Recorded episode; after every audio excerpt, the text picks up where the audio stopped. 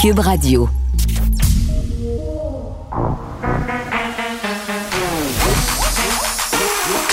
Elle a une opinion sur tous les sujets.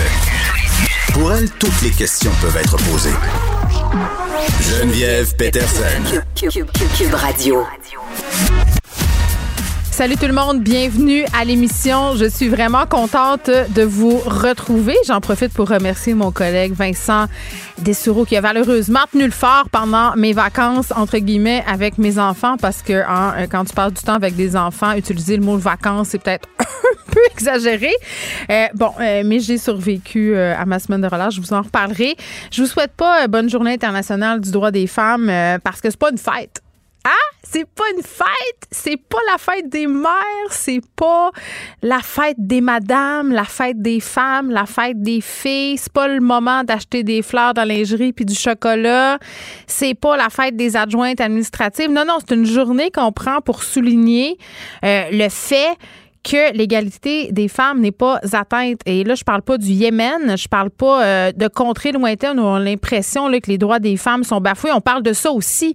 Mais chez nous, au Québec, ici maintenant, il y a encore des inéquités, il y a encore des inégalités. Donc, on en parlera évidemment aujourd'hui à l'émission.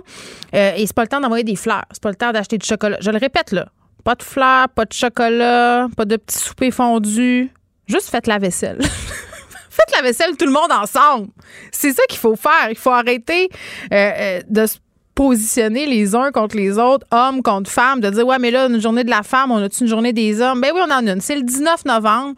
Aujourd'hui, Journée internationale du droit des femmes, des droits des femmes. Donc, euh, pas bonne fête parce que moi, j'aimerais vraiment ça qu'on ait plus besoin d'en avoir une, une journée pour souligner qu'il y a des inéquités, qu'il y a des inégalités, qu'il y a des violences faites aux femmes, qu'il y a plus de femmes assassinées, il y a plus de femmes battues, il y a plus de femmes euh, violées. On gagne moins que les hommes. Notre parole est moins prise au sérieux dans l'espace public. Et je suis bien constante, euh, bien consciente, pardon, que je dis ça du haut de mon privilège de fille qui a un micro de radio.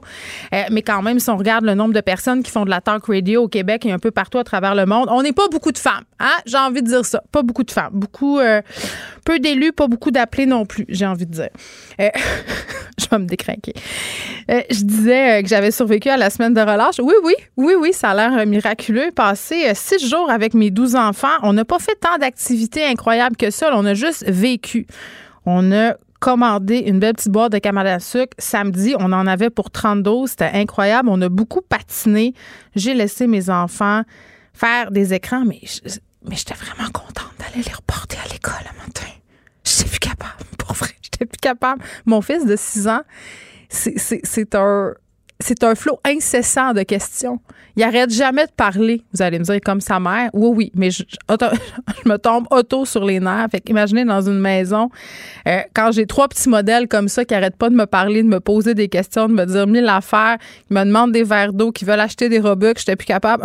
hier soir, là, j'ai pesé sur le piton abandon. Là, c'était oui à tout.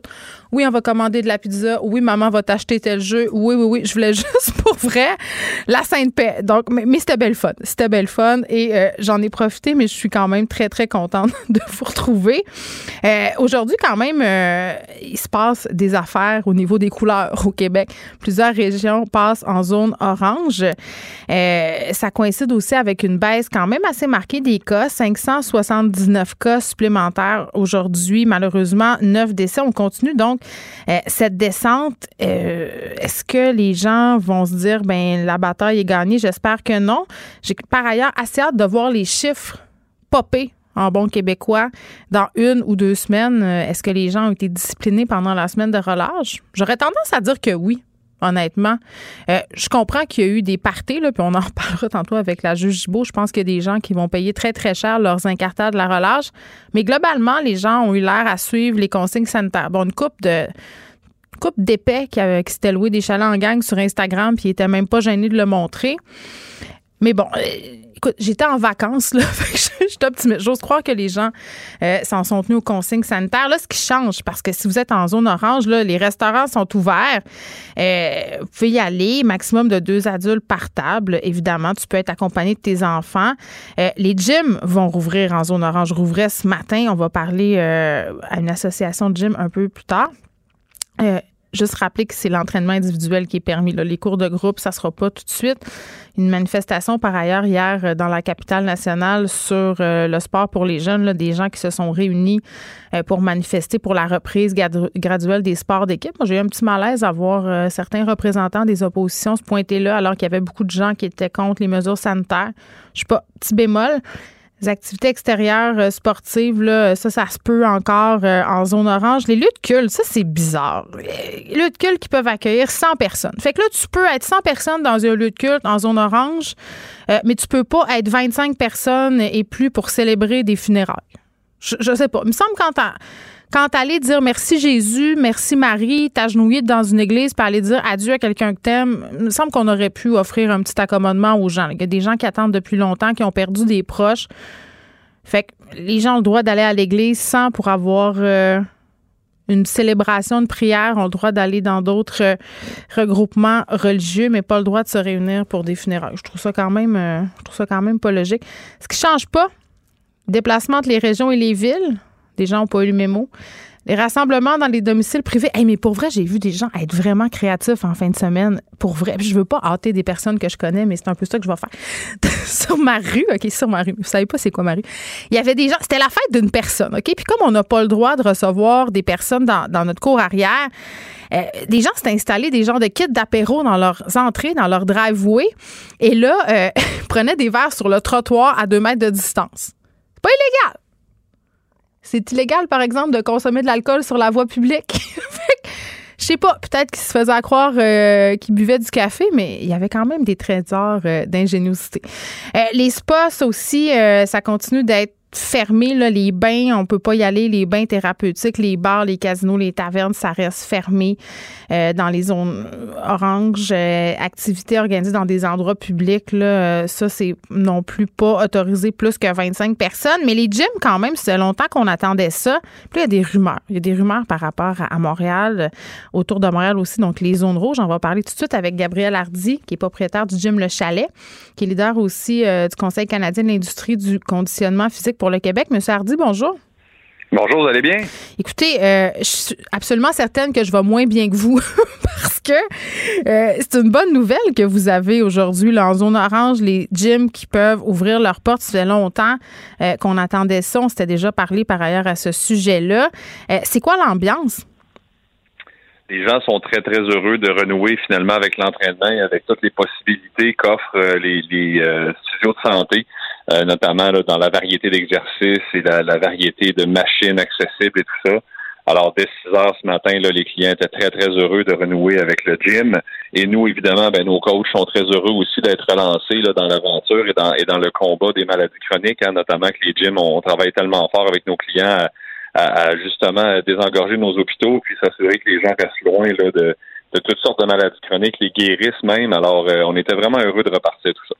Bon, euh, puis je veux quand même respécifier que c'est l'entraînement individuel euh, qui est permis.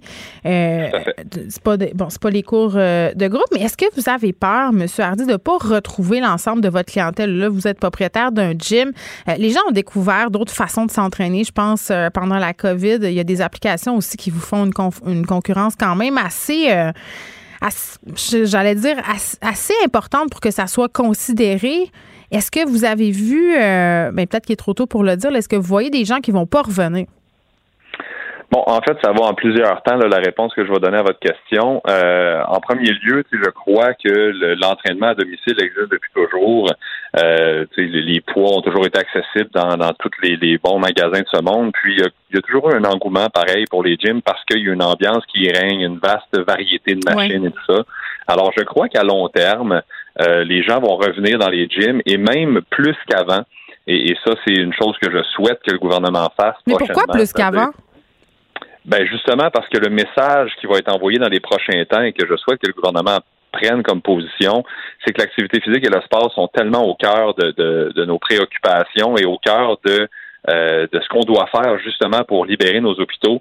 Euh, vous parliez un petit peu plus tôt de la marche qui a eu lieu hier, dont j'étais avec euh, avec Isaac Pépin, un des. Mm-hmm. J'ai fortement fait la promotion finalement, puis euh, c'est tellement important le sport, l'activité physique, que ça soit valorisé, que si le gouvernement se positionne comme il l'a fait récemment pour bon avec Timé là, de la petite vie qui nous parle de, de, de, recyclage où il l'a fait notamment avec les campagnes de la CNSST pour mm. faire en sorte que les gens réalisent que les accidents de travail ça arrive trop souvent alors, si le gouvernement commence à se positionner pour la pratique d'activité physique et incite la population à s'entraîner plus, à prendre soin de plus euh, de leur santé, je crois qu'on va connaître un engouement dans les prochaines années pour l'activité physique et le sport. Donc, les gyms vont devenir des lieux très euh, fréquentés pour justement la prévention des maladies chroniques et tout ça. Maintenant, oui, allez-y. Euh, ben, j'allais juste dire à court terme, il, reste qu'il y a un dommage d'industrie que la pandémie a créé.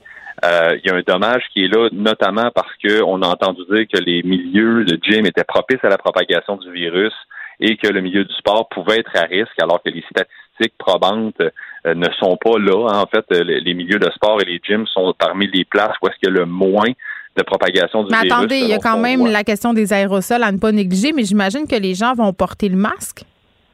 Les gens portent le masque, puis c'est bon que vous ameniez la question des aérosols parce que a priori, c'est quelque chose qu'on va se dire, tu qui fait du sens. Si c'est un virus qui est propagé notamment par le fait que je respire plus vite, ça ferait du sens, un plus un, hein, que les gyms deviennent des endroits qui sont plus propices à la propagation du virus. Mais les statistiques démontrées ici au Canada et même ailleurs dans le monde ne supportent pas cette thèse-là.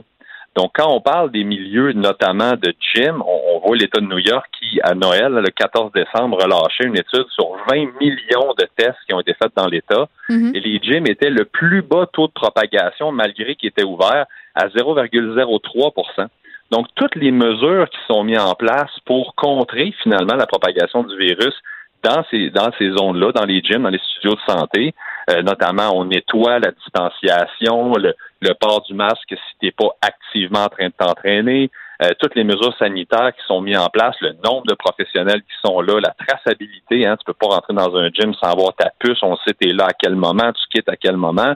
Ça fait en sorte qu'on ait des milieux ultra sécuritaires et en plus, on amène un, apport, pas un loisir, on amène un apport positif sur la santé. Ah, mais ça, ça, je, ça, je le comprends très bien, puis je suis avec vous euh, là-dedans. Monsieur Hardy, j'ai toujours été de celle qui pensait qu'on aurait dû permettre au gym de continuer à opérer sous certaines réserves parce que, bon, quand même, les mesures sanitaires qui ont été déployées dans les gyms là, pour les avoir fréquentés quand ça a ouvert la première fois, c'était quand même costaud.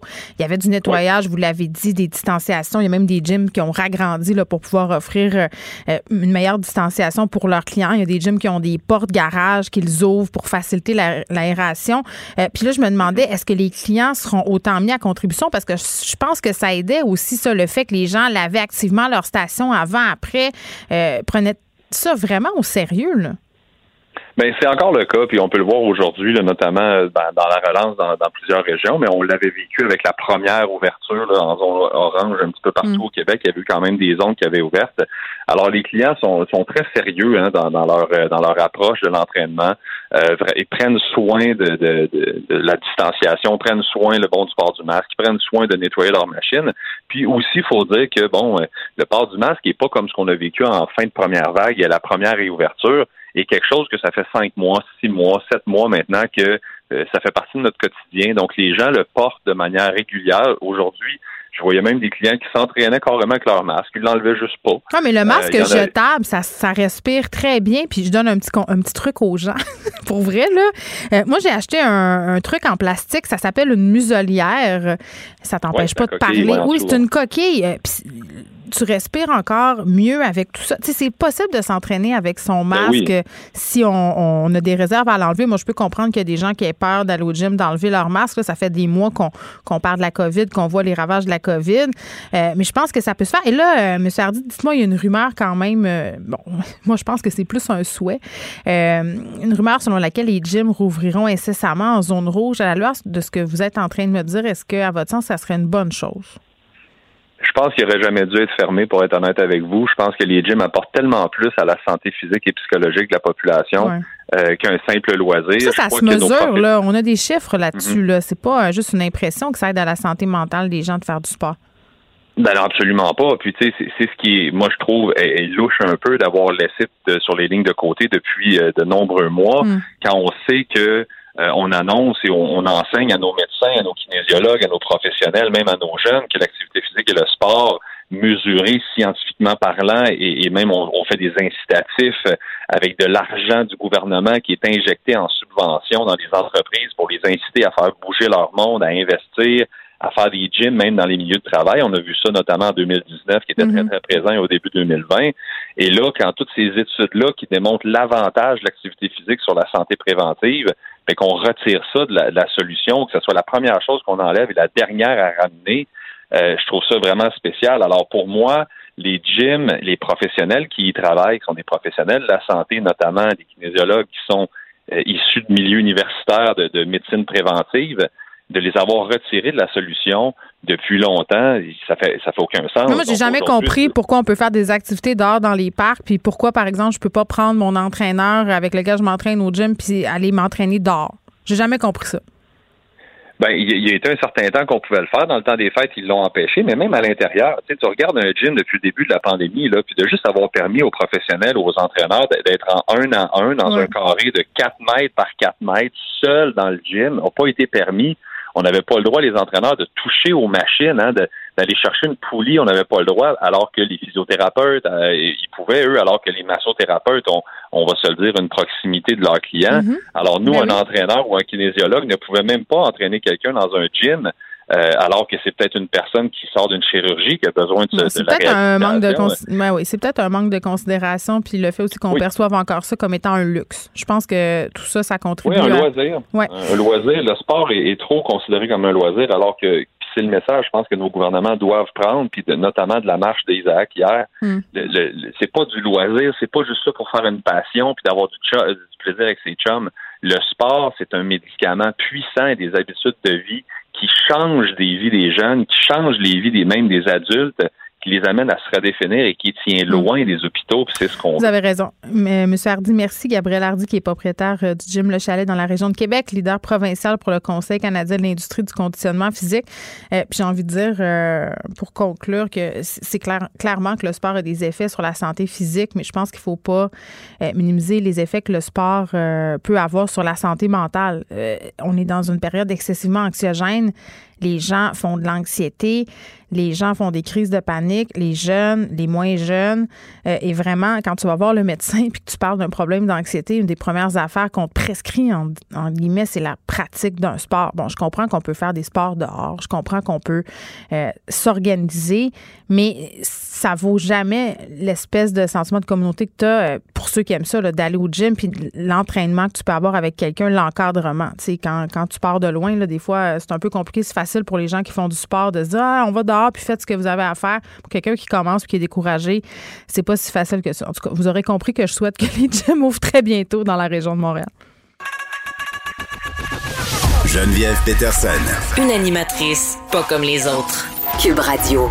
On est avec Nicole Gibault. Salut, Nicole. Bonjour Geneviève. Bon, euh, quand même, gros dossier, euh, le début du procès de Derek Chauvin. Euh, Derek Chauvin, qui est quand même le policier qui est accusé du meurtre de George Floyd, cet Afro-Américain qui est vraiment, qui a déclenché, entre guillemets, le mouvement Black Lives Matter. bon, reporté parce que il y a plusieurs problèmes là-dedans. Là, tu vas essayer de démêler ça pour nous, mais le nœud du problème, entre autres, là, ce sont les chefs d'inculpation retenus contre Derek Chauvin. Oui, ben là, je vais mettre une bémol. Là, je suis loin d'être spécialiste en droit euh, des États-Unis. Mais tu es plus une spécialiste que, moi. Oui, oui. ben non, mais je pense que je comprends, puis c'est une bonne question de façon générale. Ben, je veux juste mettre tout le monde, oui, Euh, alerter tout le monde là, que c'est pas ma prétention. Alors, c'est sûr que j'ai compris qu'aux États-Unis, probablement, comme si je fais le parallèle, meurtre premier degré, meurtre deuxième degré, homicide involontaire. Euh, coupable, probablement. Alors, c'est ce qu'on appelle un, deux, trois. Mais là, le problème, puis c'est là où je peux pas t'expliquer, c'est pourquoi on est rendu au procès ou à la sélection d'un jury alors qu'on n'a pas décidé du chef d'accusation. Hmm. Ça, je n'en ai aucune espèce d'idée comment il fonctionne là-bas.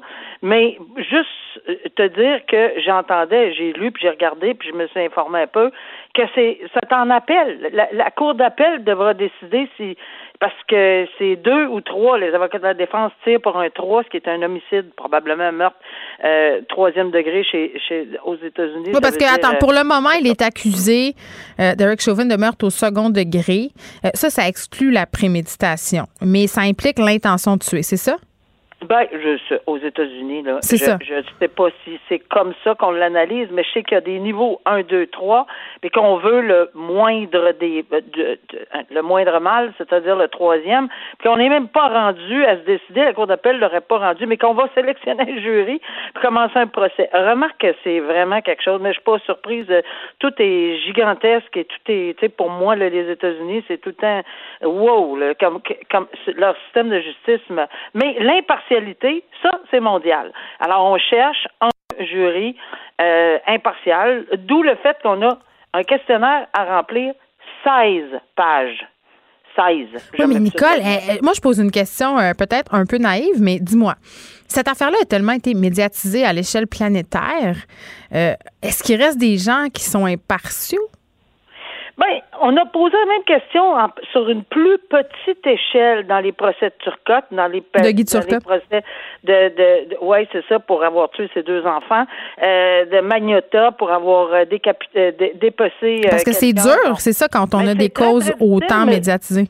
Mais au Canada, on avise le jury que bon, on ne demande pas qu'il soit dans une bulle, on le sait qu'ils n'ont entendu parler, on demande est-ce que vous êtes capable, même en en ayant entendu parler, de faire abstraction de ceci et de s'en remettre à la preuve uniquement à la preuve, même si vous avez des, des idées de l'autre côté. Par contre, est-ce qu'on est capable de s'assurer de ça à 100 Jamais. Ni au Canada, ni aux États-Unis, ni alentour de la planète. Parce que c'est pas vrai qu'on sait ce qui se passe dans la tête de quelqu'un en tout temps.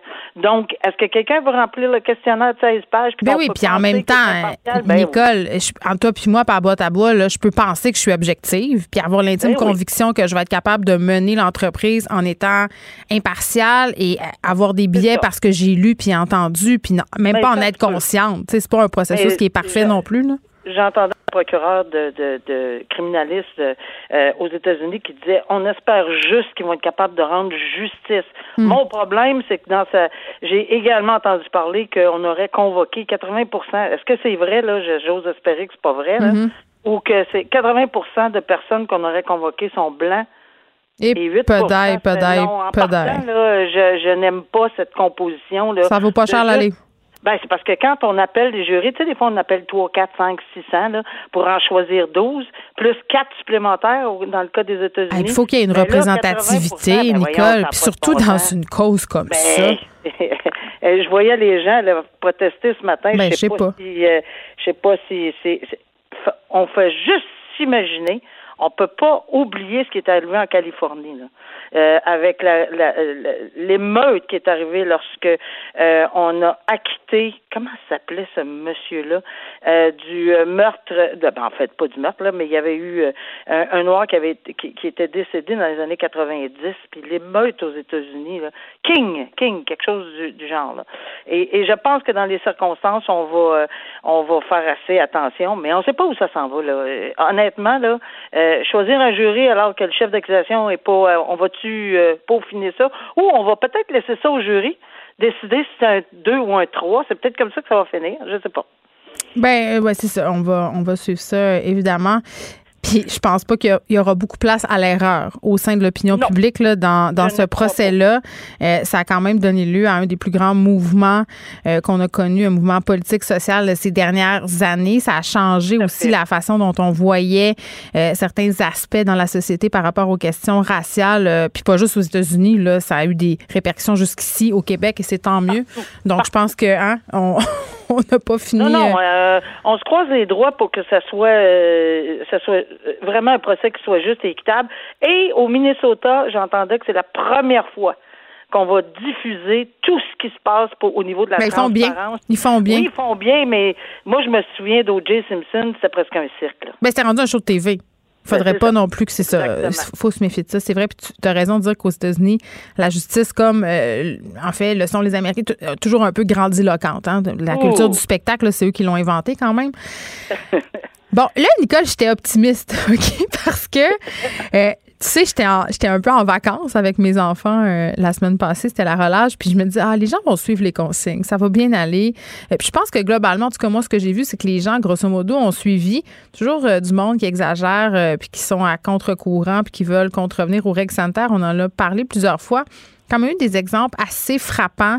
Euh, une conductrice, entre autres, euh, qui va devoir payer plus de 4000 dollars d'amende euh, après s'être aventurée illégalement, après le couvre-feu, là, sur un tronçon d'autoroute fermé. la route était fermée pour un bris d'aqueduc. Il y a eu des parties aussi en fin de semaine, dont un à Stoneham qui va générer plus de 60 000 dollars en tickets, en contravention.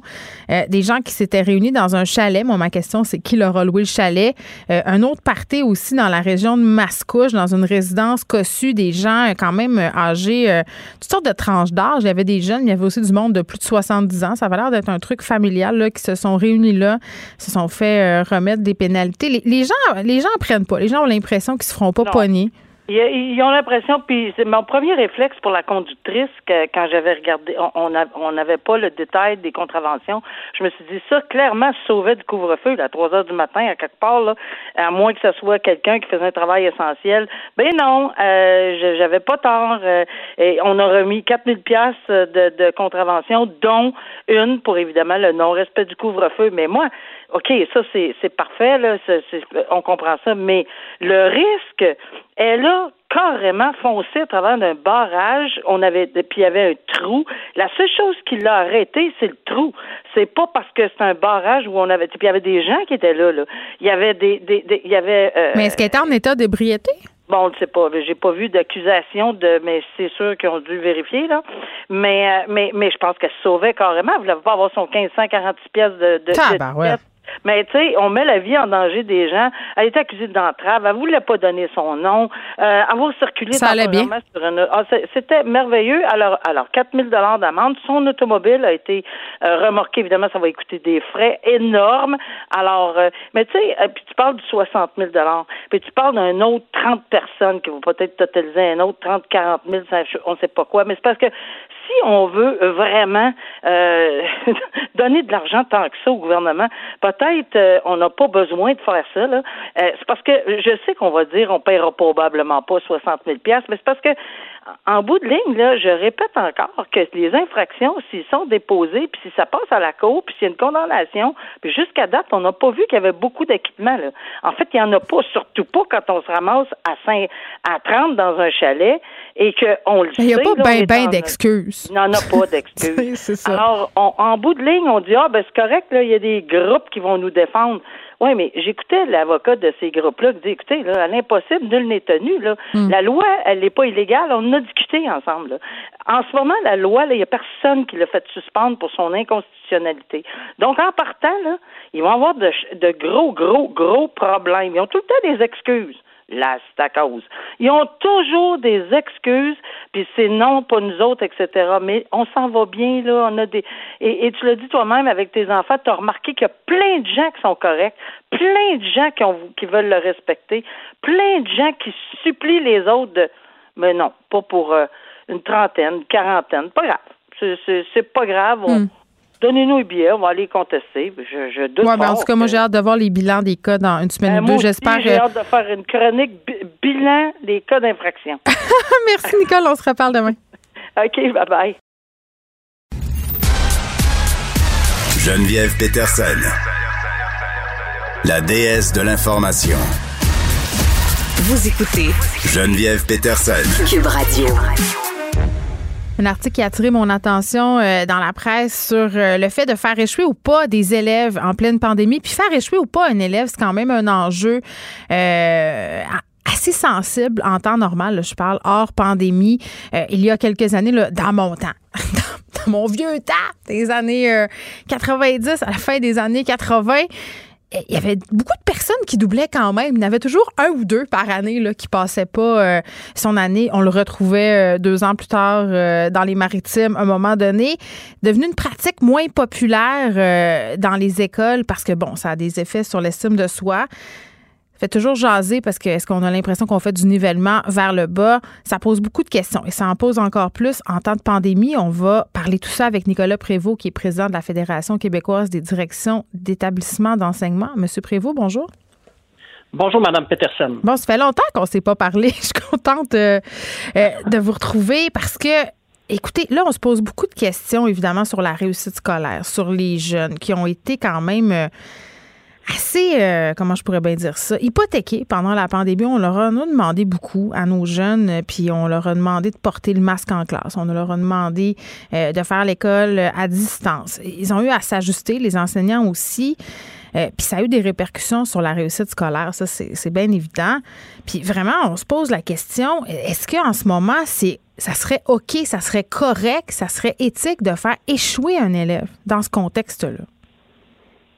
Ben, écoutez, euh, vous l'avez mentionné d'entrée de jeu, on vit dans, dans une année exceptionnelle due à, la pandémie. Hmm. Est-ce qu'il y aura euh, des élèves euh, en échec à la fin de l'année scolaire? la réponse est, oui.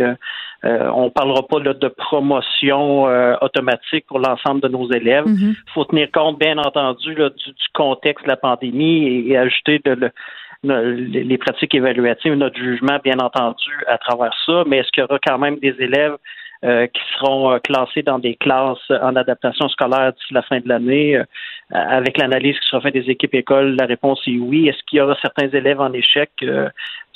oui aussi là il y aura est-ce que cette pratique là de, d'échec et de redoublement est une pratique connue et reconnue? Non on sait que le redoublement là, donne peu d'effets à long terme sur sur, la réussite scolaire là souvent l'année suivante on voit une amélioration euh, de l'élève dans ses résultats, mais euh, à long terme, là, sur la pratique, la recherche nous dit là, que c'est pas une mesure qui est gagnante. OK, mais moi, j'ai une question bien pratico-pratique. Là. Mettons que je suis un enseignant, puis j'ai une classe, puis là, il y, a deux, trois élèves, quatre, cinq qui tirent de la patte. Qu'est-ce qui fait que j'en fais doubler un ou une? C'est quoi les critères?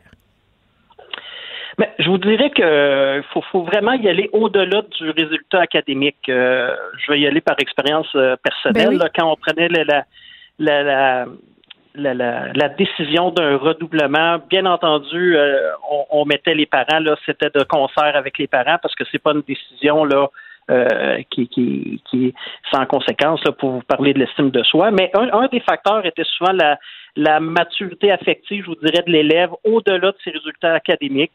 Euh, bon, on se rendait compte là, que sur certains aspects des apprentissages, c'était très difficile mais euh, souvent au niveau peut-être de la maturité affective de l'élève, il y avait aussi euh, euh, des choses là au niveau de ses habiletés sociales, exemple, à travailler. Donc, de concert avec les parents de l'équipe école, là, on pouvait prendre une décision mm. peut-être plus vers le redoublement. Je vous dirais que c'est les cas d'exception qu'on retrouvait. Bon, ben c'est ça. Puis là, on a fait quand même des aménagements là, pour les élèves qui sont en difficulté parce qu'il y en a beaucoup qui tirent de la patte, puis c'est normal.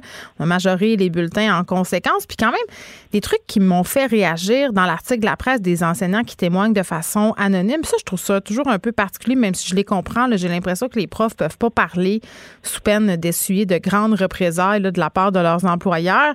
Euh, mais entre autres, euh, Monsieur Prévost, j'aimerais vous entendre au sujet que les profs euh, ont soulevé le fait que l'évaluation, c'est pas une science exacte. sais, particulièrement en temps de pandémie, donc ça devient difficile pour eux d'évaluer les élèves comme il faut. Oui, ben, euh, dans, un premier temps, je suis d'accord avec vous. Je trouve ça dommage que les enseignants euh, euh ne, ne, ne, puissent pas se. Mais on parle de parler. sans, sans, sans, représailles, parce que, bon, je, je, me dis, comme direction d'établissement, on a le devoir d'écouter, d'entendre ce que les gens ont à dire, autant que nos directions générales ont le devoir mm. d'écouter ce que les directions d'école ont à dire aussi. Mais euh, au-delà de ça, bon, sur la sur l'évaluation, bon, on le sait que l'évaluation, c'est pas seulement un une moyenne là, des chiffres qu'on va faire euh, selon les évaluations qui seront faites. On, laisse beaucoup de place et c'est bien correct comme ça euh, au jugement professionnel de l'enseignant euh, pour pour attribuer la note au niveau de l'évaluation. Puis on le voit, on le voit particulièrement dans un, état comme on est là avec la pandémie, ou avec des absences des élèves, avec des classes qui ouvrent, qui ferment, le retrait. Euh, bon, on peut pas suivre, euh, on le sait, ça sera pas l'ensemble du programme qui sera vu. Donc, il y a beaucoup d'ajustements qui sont faits et beaucoup d'ajustements aussi au niveau de l'évaluation. Donc, le jugement euh, des enseignants est, encore très, l'est toujours, mais doublement mm. important dans ces cas-là. Oui, puis bon, euh, moi j'ai appris un truc là par rapport à la tricherie, parce que c'est quand même un enjeu qui avait été soulevé à plusieurs reprises, notamment par rapport à l'enseignement à distance. Comment s'assurer que les élèves trichent pas euh, quand ils sont chez eux, quand il n'y a pas grand monde pour les surveiller. Comment on s'assure que les élèves se font pas aider par leurs parents ou si leurs frères, leurs sœurs plus vieux.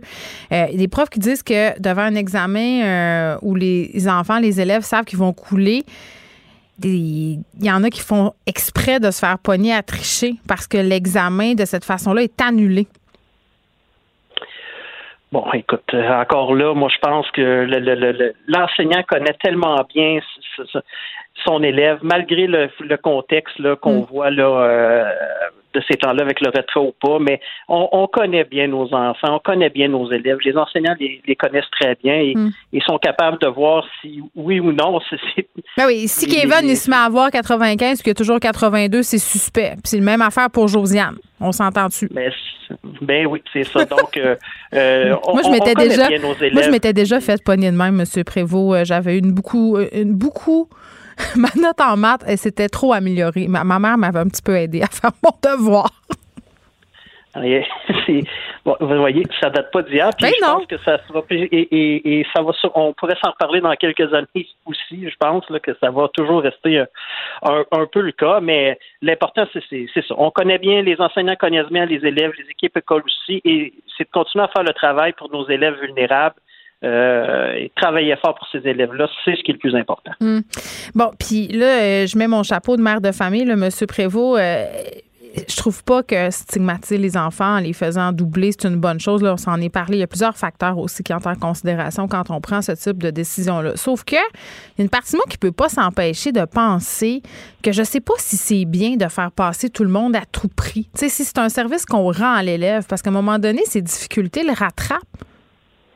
Euh, non, c'est pas. Euh, vous avez tout à fait raison. Pour certains élèves, euh, au-delà du des fois, on va continuer à faire cheminer l'élève au niveau suivant, mais on va augmenter l'offre de, services en orthopédagogie ou en mm. psychoéducation. Ça, c'est une option.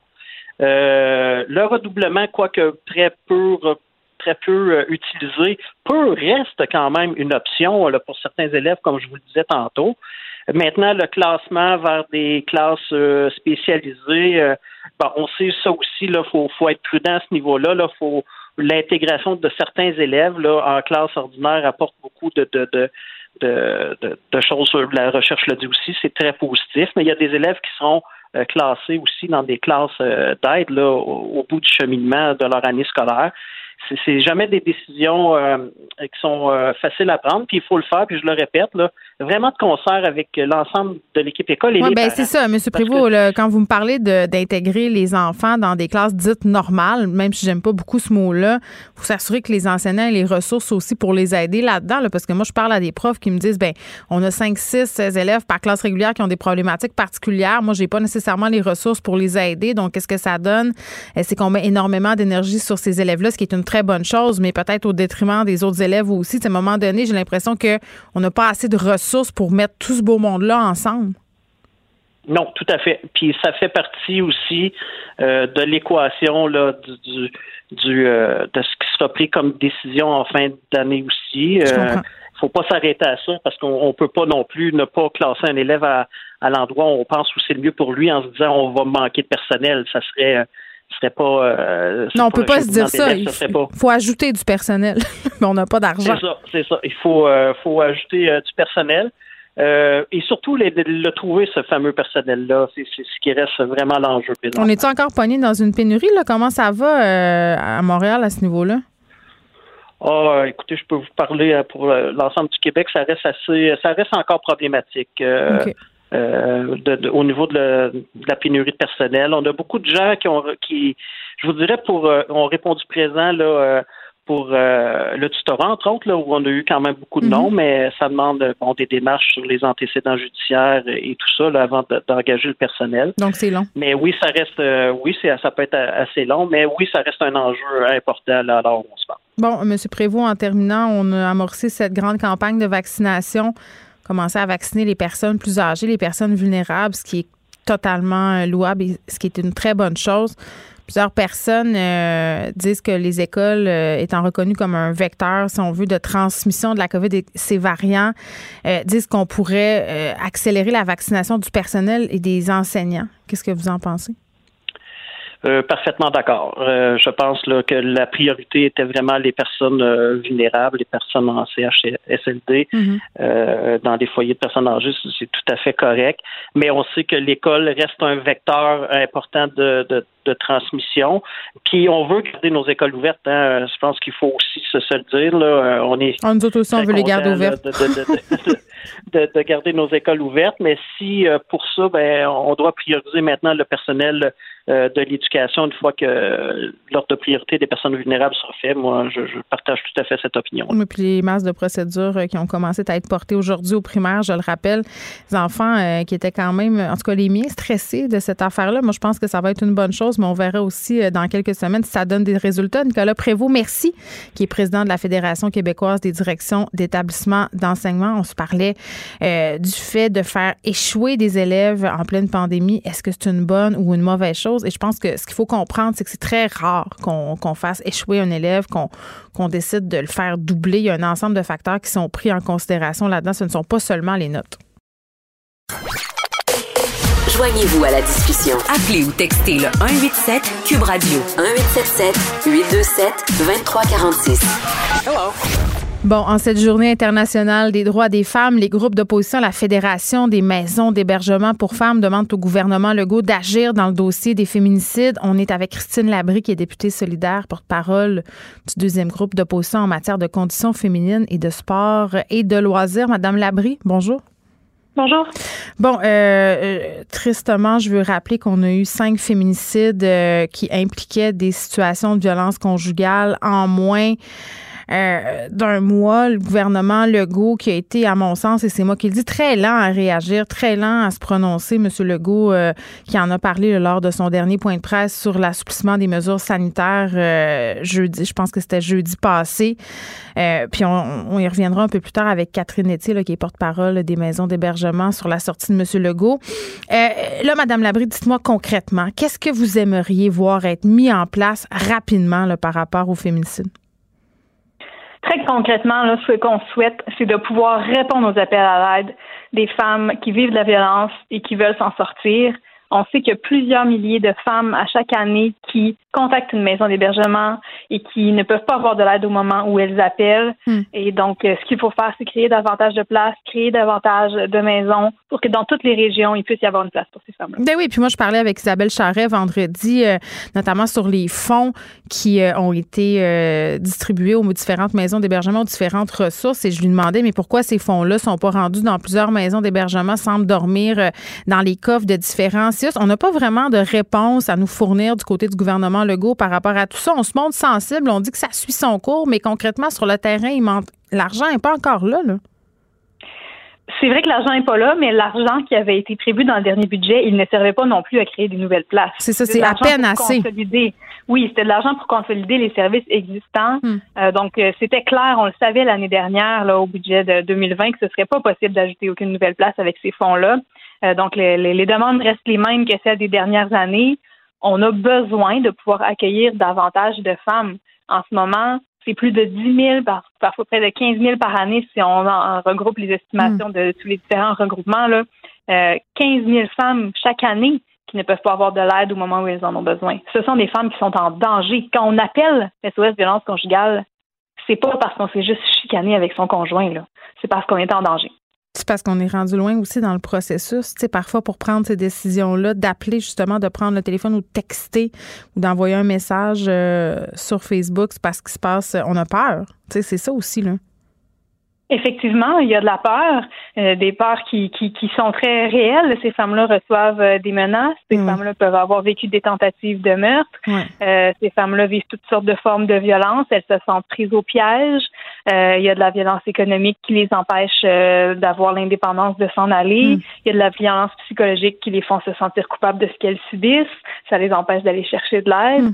Mm. et on sait que ce qui s'en vient devant nous, c'est terrifiant parce que dans les derniers mois, énormément de victimes de violence n'ont pas euh, pris la décision de quitter un conjoint violent ou, un foyer dangereux pour elles parce que, en raison de la pandémie, ça leur semblait pas le bon moment. On sait que les taux d'une occupation euh, des logements sont très bas, euh, donc c'est difficile de trouver un logement abordable en ce moment.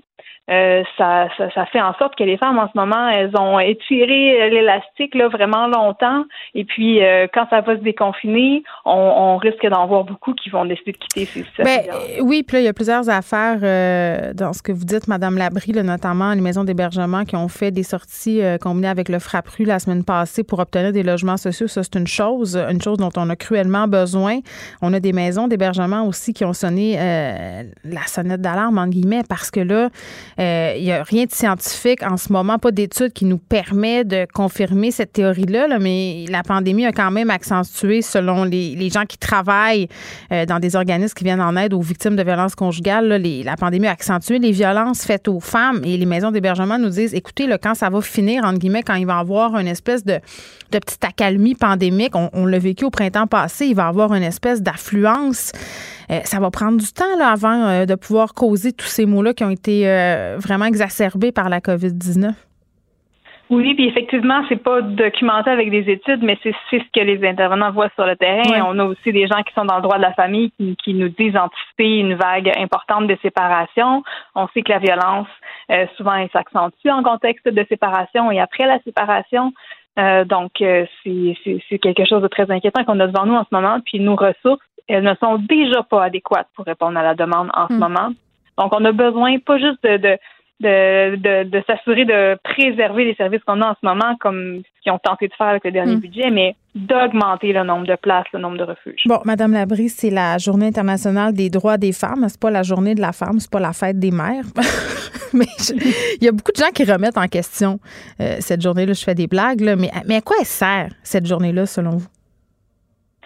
Ben pour moi, elle sert à, mettre le spotlight sur toutes les inégalités qu'il y a encore entre les hommes et les femmes. On, l'a vu, la pandémie nous a aidé à le faire pendant toute la dernière année, je vous dirais, parce qu'évidemment, ça a mis en lumière euh, d'importants écarts euh, au niveau de la charge mentale, du salaire. Euh, les impacts économiques ont été beaucoup plus importants sur les femmes dans cette pandémie-là. Euh, mais le, le, le, 8 mars en, en, général nous sert à pouvoir parler de, de ces enjeux-là, à avoir davantage de tribunes pour pouvoir exposer les problèmes qu'on vit, puis euh, demander aussi aux décideurs de, de, rendre des comptes sur ce qui est fait pour éviter. Il faudrait aussi en parler le reste de l'année.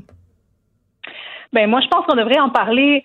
Euh, on devrait en parler tous les jours. On ben devrait systématiser les analyses différenciées selon les sexes. Ça, c'est une bonne pratique de gestion des fonds publics, de faire une analyse différenciée selon les sexes de ce qu'on veut mettre en place comme gouvernement. C'est très rarement. Vous voulez dire les effets des politiques sur euh, les iniquités que vivent les femmes? Exactement. Puis quand on parle d'ADS+, ben on parle pas seulement d'iniquité envers les femmes, mais toutes les autres formes euh, de discrimination. Oui. Euh, des discriminations, oui, c'est ça. C'est un outil de gestion des fonds publics qu'on n'utilise pas. En ce moment, ça n'a pas été utilisé pour la réforme de la CNSSP, c'est pas utilisé pour la réforme de l'UVAC. Euh, ça n'a pas été utilisé pour le plan de relance. Euh, continuellement, on n'utilise pas cet outil-là, donc on, on, ne se donne pas les moyens en ce moment là, du côté de la CAC de euh, réduire les inégalités entre les hommes et les femmes. Puis même l'équité salariale, c'est pas atteint. Donc, euh, c'est sûr que ça, c'est un, un, élément qui joue sur euh, l'ensemble des autres euh, hmm.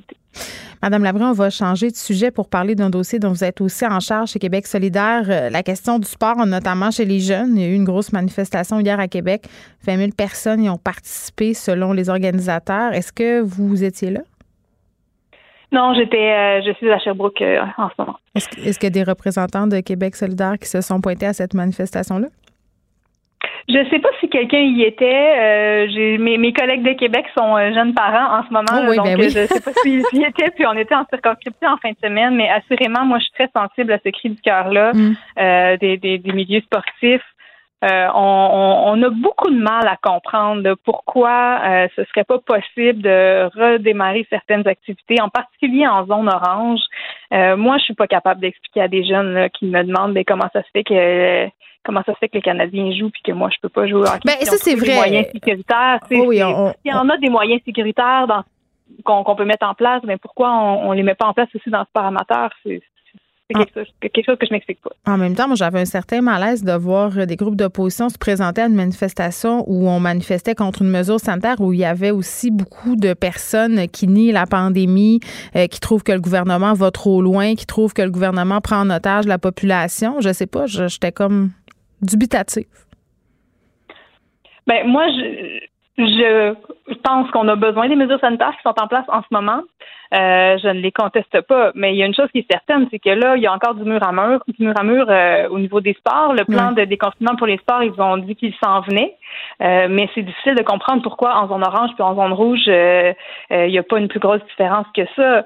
je, je, moi, je j'ai vu les fédérations sportives se mettre au travail euh, avec acharnement là, dans les derniers mois pour élaborer des mm. plans euh, à faire approuver des mesures sécuritaires là, adaptées à chacun de ces sports-là. Euh, donc, je m'attendrais à ce que dans leur plan de, déconfinement qui s'en vient, on puisse mettre en œuvre ces plans-là euh, en zone orange. c'est difficile d'expliquer qu'on ne fasse pas jusqu'à maintenant. On aura peut-être des annonces demain, qui on ne sait pas. Christine Labrie, merci. Christine Labrie, qui est députée solidaire de Sherbrooke, porte-parole du deuxième groupe d'opposition en matière de conditions féminines et de sport et loisirs. On se parlait évidemment dans le de la Journée internationale des droits des femmes, je vous rappelle qu'on a eu cinq féminicides euh, qui ont été commis dans un contexte de violence conjugale euh, dans le dernier mois. C'est quand même énorme. Euh, puis ça, c'est arrivé dans la foulée où le devoir, dans le cadre de sa vigile sur la violence conjugale, recensé huit meurtres conjugaux seulement au Québec. En 2020, on est seulement le 8 mars, on en a déjà cinq. C'est quand même assez préoccupant. Moi, j'aurais voulu entendre un gouvernement, oui, prendre position, mais j'aurais voulu avoir des actions plus concrètes. Je vous rappelle, tantôt, on sera avec Catherine Etty qui a fait un statut Facebook qui a été republié euh, par un autre média, par Urbania, où elle critique en quelque sorte les mots qu'a utilisés euh, François Legault pour parler de la violence conjugale, parler de la virilité, entre autres. Euh, essayer d'envoyer un message aux hommes. Elle n'a pas trouvé ça très, très heureux. C'est quand même un point de vue intéressant. Elle va être plus tard avec nous à l'émission. Pour elle, une question sans réponse n'est pas une réponse. Geneviève Peterson. Cube Radio. On est avec Guillaume Lavoie. Salut Guillaume. Bonjour Geneviève. Bon, on se parle de ce plan de soutien de Joe Biden qui passe le vote au Sénat. Ben oui, on va-tu finir par y arriver? C'est non bien compliqué, de, compliqué de dépenser la bagatelle de 40% du budget américain ou 1900 milliards de dollars. Alors, ça a finalement passé au Sénat, euh, comme un vote au Sénat classique, c'est-à-dire de 50 votes pour, 49 contre. Alors, mais que ce soit une petite majorité ou une grosse majorité, ça a passé. Biden est intervenu, un peu de tordage de bras. Qu'est-ce que tu veux dire, un peu de tordage de bras? Tu m'intéresses? Ben là, on appelle le sénateur, on dit bonjour, monsieur le sénateur, êtes-vous en élection bientôt? Comment je peux vous aider? Comment je oh, peux vous nuire? Alors, on vient à les lois et les saucisses on veut voir comment ça se fait, mais et là, c'est sûr que comme sénateur, et c'est là où on dit que les sénateurs peuvent en ramener tellement à la maison, maison étant leur État, en disant ben OK, tu veux mon vote, qu'est-ce que je peux avoir? J'aurais besoin de la construction d'un pont dans ma, dans ma communauté, je veux que vous financiez tel projet. Je voudrais qu'Internet haute vitesse vienne jusqu'à mon chalet, tout ça. C'est ça, des affaires totalement impossibles. C'est ça. On peut aller sur Mars, on peut d'envoyer l'Internet comme il faut, puis de laisser faire le chalet. Il n'y a même pas de couverture cellulaire entre Montréal et Ottawa sur toute la distance. Il y a un no man's land entre les deux. Mm-hmm. Alors là-dessus, le Canada fait office de parent pauvre. Peut-être qu'un jour, notre plan de relance va se rendre là. Mais c'est une grosse victoire pour Joe Biden. Mais d'abord, un, c'est pas terminé. Et là, vous avez dit, bon, voyons, c'est réglé, là. Ça a passé à la Chambre, ça a passé au Sénat. Il reste juste à signer. Il faut que le président signe. Non, parce que le Sénat a changé des petites choses. Et ça, ça veut dire qu'il faut que ça retourne à la Chambre et que la Chambre vote exactement le même texte que le Sénat. Bon, ça va arriver, mais c'est vraiment la, preuve qu'il faut qu'à la virgule près, ce soit le même texte approuvé par les deux chambres. Et après ça, ça va tomber sur le bureau de Biden. Mais c'est une grosse victoire politique personnelle pour Joe Biden parce qu'il s'est fait élire justement en disant regardez, là, moi, je sais négocier, je vais m'entendre avec euh, le Congrès, parce qu'un président qui s'entend pas avec le Congrès, c'est gentil, là, mais c'est il se passe rien. Là. Oui, mais quand même, Biden a dit qu'il voulait gouverner pour tous. Il y a, une certaine. Euh, il veut être fédérateur en quelque sorte. Là. Il veut pas. Euh, il a l'air de vouloir réparer tous les pots cassés. Oui, puis là, ben, il a réussi à dire, mais regardez, là, moi, j'ai été capable de m'entendre avec le Congrès et j'avais déjà joué dans ce film-là lorsqu'il est arrivé au pouvoir, à peu près presque au même moment euh, en, 2008, quand il arrive au pouvoir avec Barack Obama, c'est une crise très grave, les grandes lotos sont en quasiment faillite, c'est vraiment une crise hyper importante. Et là, c'est lui qui était en charge de négocier avec le Congrès le fameux plan de relance de Barack Obama. Qui était absolument minuscule à l'époque. C'était 800 milliards, alors c'est des peanuts comparé à ce qu'on regarde aujourd'hui. Et finalement, ben, Biden dit j'ai réussi. Et là, c'est quand même pas mal parce qu'il va réussir deux grandes choses à l'intérieur de son fameux bilan des 100 jours. D'abord, d'avoir réussi à faire arriver le plan, de relance. Et il avait dit, moi, je vais avoir vacciné 100 millions d'Américains dans mes 100 premiers jours. Et au rythme actuel, on va probablement se diriger plus entre 150 et 200 millions d'Américains. Donc, il y aura un bon bilan, lui, là. Présentement, on est à 2 millions de vaccinés par jour, à peu hmm. près. là. Alors, à date, évidemment, on ne résume pas une présidence aux 100 premiers jours, mais ça donne le ton pour le reste. Ça va plutôt bien pour M. Biden dans le contexte actuel. Hmm. Il reste quand même une étape euh, avant la signature. Il faudrait que ce soit approuvé à la Chambre, mais je pense que là-dessus, euh, comme les, démocrates sont majoritaires, ça devrait passer, pas comme une lettre à la poste, mais presque. Et puis après ça, vous allez avoir une cérémonie, là, ça va tomber sur le bureau de Joe Biden, puis là, il va avoir une cérémonie, il va signer avec plein de crayons, puis il va donner des crayons à chacun qui ont joué un rôle important mm. dans, euh, dans ce projet-là. Bon, on sort euh, des États-Unis pour se diriger euh, vers les Europes, comme ma grand-mère disait. Euh, on se parle de la présidentielle française. On est en route vers 2022. On s'en va dans les vieux pays. Alors, en France, il va, y avoir des élections présidentielles en 2022. Et là, le, président Macron, d'abord, c'est pas clair s'il peut se faire réélire. Il est immensément, immensément impopulaire, un taux de satisfaction qui commence à augmenter, mais qui est bien, bien ancré sous les 50% Et là, tout l'enjeu est tellement plus compliqué que chez nous, par exemple, parce que là-bas, il y a une espèce de, à mon sens, un très mauvais système qui est un système à deux tours. Alors, tout le monde se présente, puis là, c'est la collection des candidats, tant à gauche qu'à droite. Et la règle, c'est ceux qui arrivent, les deux premiers, s'en vont au deuxième tour. Et depuis deux cycles présidentiels, ce que l'on voit, c'est que la, droite du Front national, avec Marine Le Pen, arrive toujours, elle, à rentrer au deuxième tour. Parce qu'on peut arriver au deuxième tour avec 21, 22, 23% 25% du vote, surtout quand il y a un paquet de candidats. Et là, par exemple, si vous voulez un, exemple de ce scénario-là, c'est l'élection de 2002, je crois, où Chirac essaie de se faire réélire, Jacques Chirac. Il devait perdre, c'est clair, contre euh, Lionel Jospin. Sauf que la gauche, c'est, comme ça arrive souvent, subdivisé en tellement d'options différentes au premier tour. Et là, on vote pour se faire plaisir. Et M. Jospin est arrivé troisième. Alors, il a été exclu du deuxième tour.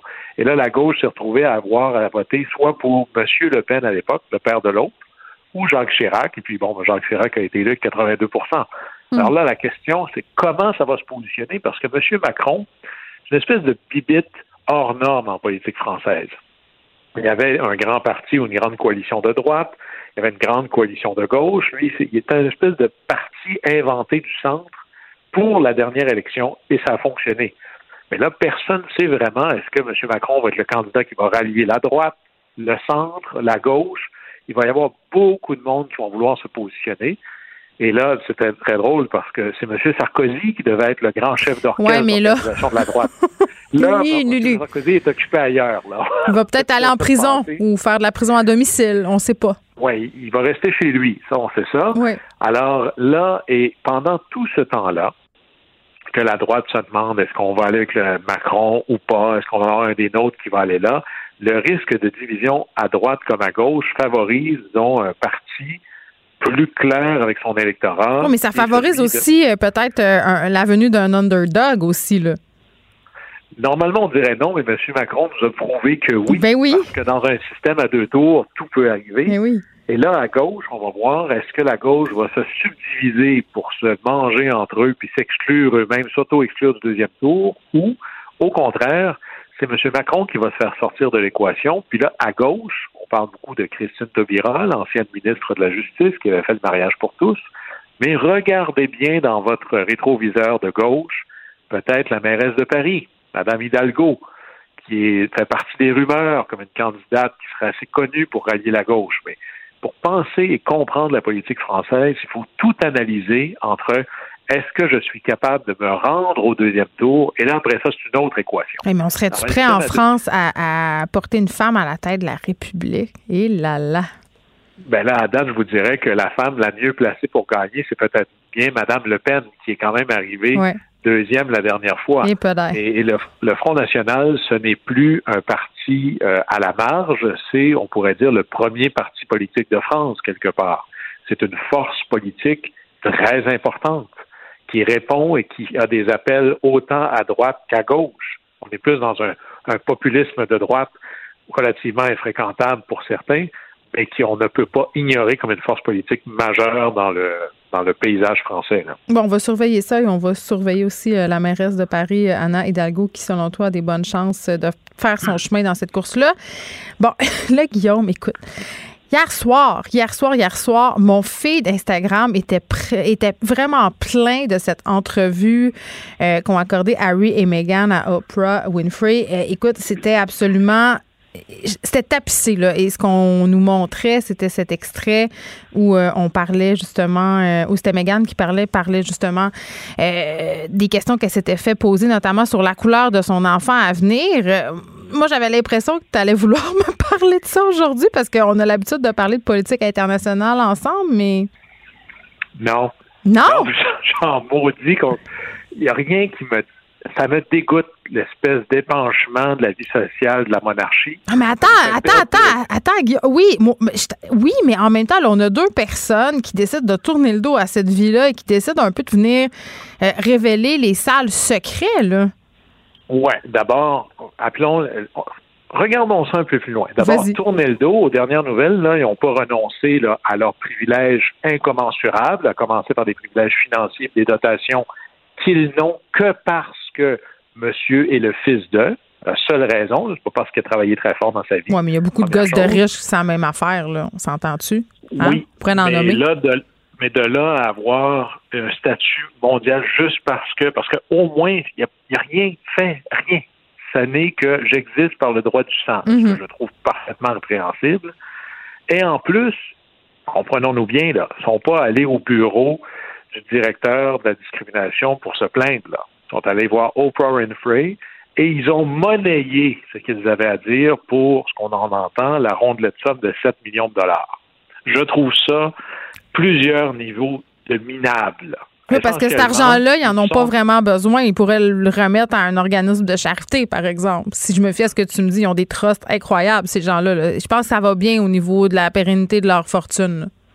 Ça peut-être qu'ils se sentent bien stressés parce que soudainement, ils sont plus des multi-multimillionnaires, ils sont juste des millionnaires. Oh là là! Je veux dire, non, mais il y a des stress difficiles dans la vie, là. Ils sont revenus sur le plancher des moldus. On a, c'est pas des anciens monarques, ce sont des gens qui jouent le star system et qui voient des gens qui sont, je vous dirais la, la réplique suivante, qui je pense c'est dans le film ridicule, la monarchie et particulièrement la reine et vrai, ne sont pas des sujets dignes de conversation c'est profondément. Mais pourquoi ça fascine tout le monde à ce point-là? Parce que là, c'est. Écoute, à l'échelle planétaire, j'ai quatre télés euh, dans mon studio là, pendant qu'on se parle, Guillaume, euh, et pendant euh, ta chronique, là, deux télés nous montraient Harry et Meghan. Ça fait le tour du monde, ça fascine les gens et ça met la famille royale dans l'embarras aussi. On a toutes sortes de commentateurs qui analysent tout ça, qui analysent chaque mot, chaque virgule, chaque regard. Écoute, Oprah a même été obligée de revenir sur cette entrevue-là. Je pense que ça fait comme une trentaine de minutes là, pour clarifier ce qui a été dit notamment sur la couleur de la peau des enfants de Meghan et Harry. Ça crée quand même beaucoup de vagues. Pourquoi on est encore autant fasciné par la monarchie puis par les secrets d'alcôve de ces gens-là? Je vous dirais que c'est la même chose que Trump, quelque part. Pas du tout que c'est le même phénomène politique, mais parce que ça génère des clics pour Oprah, c'est un 7 millions très bien investi. C'est ça que ça fait, là. Alors, c'est clair qu'elle a vendu ça beaucoup plus cher. Elle a fait un beau profit avec ça. Moi, je suis plutôt dans l'école de Peter Pan. Dans Peter Pan, si vous vous souvenez, il y a la fée clochette ou pas la fée clochette, mais il y a une fée. Et la fée meurt si on arrête d'y croire, si on arrête de l'applaudir, si on mm. arrête de s'y intéresser. En Coluche disait dire qu'il suffirait d'arrêter d'en acheter pour que ça se vende plus. C'est la même chose avec la monarchie, qui, qui a trouvé un très, très bon modèle d'affaires de générer du média pour les bonnes choses et les mauvaises choses, et de jouer la chose d'un côté comme de l'autre. Alors, volontairement, je refuse d'écouter cette entrevue-là. Mm. Volontairement, je, refuse de mais... cliquer sur les nouvelles de monarchie. Mais il faut se poser des questions, puis il faut se demander pourquoi ça fascine autant les gens. Et par ailleurs, euh, Harry et Meghan euh, démentissent le fait d'avoir été payés. Hein. Ils disent que c'est pas vrai.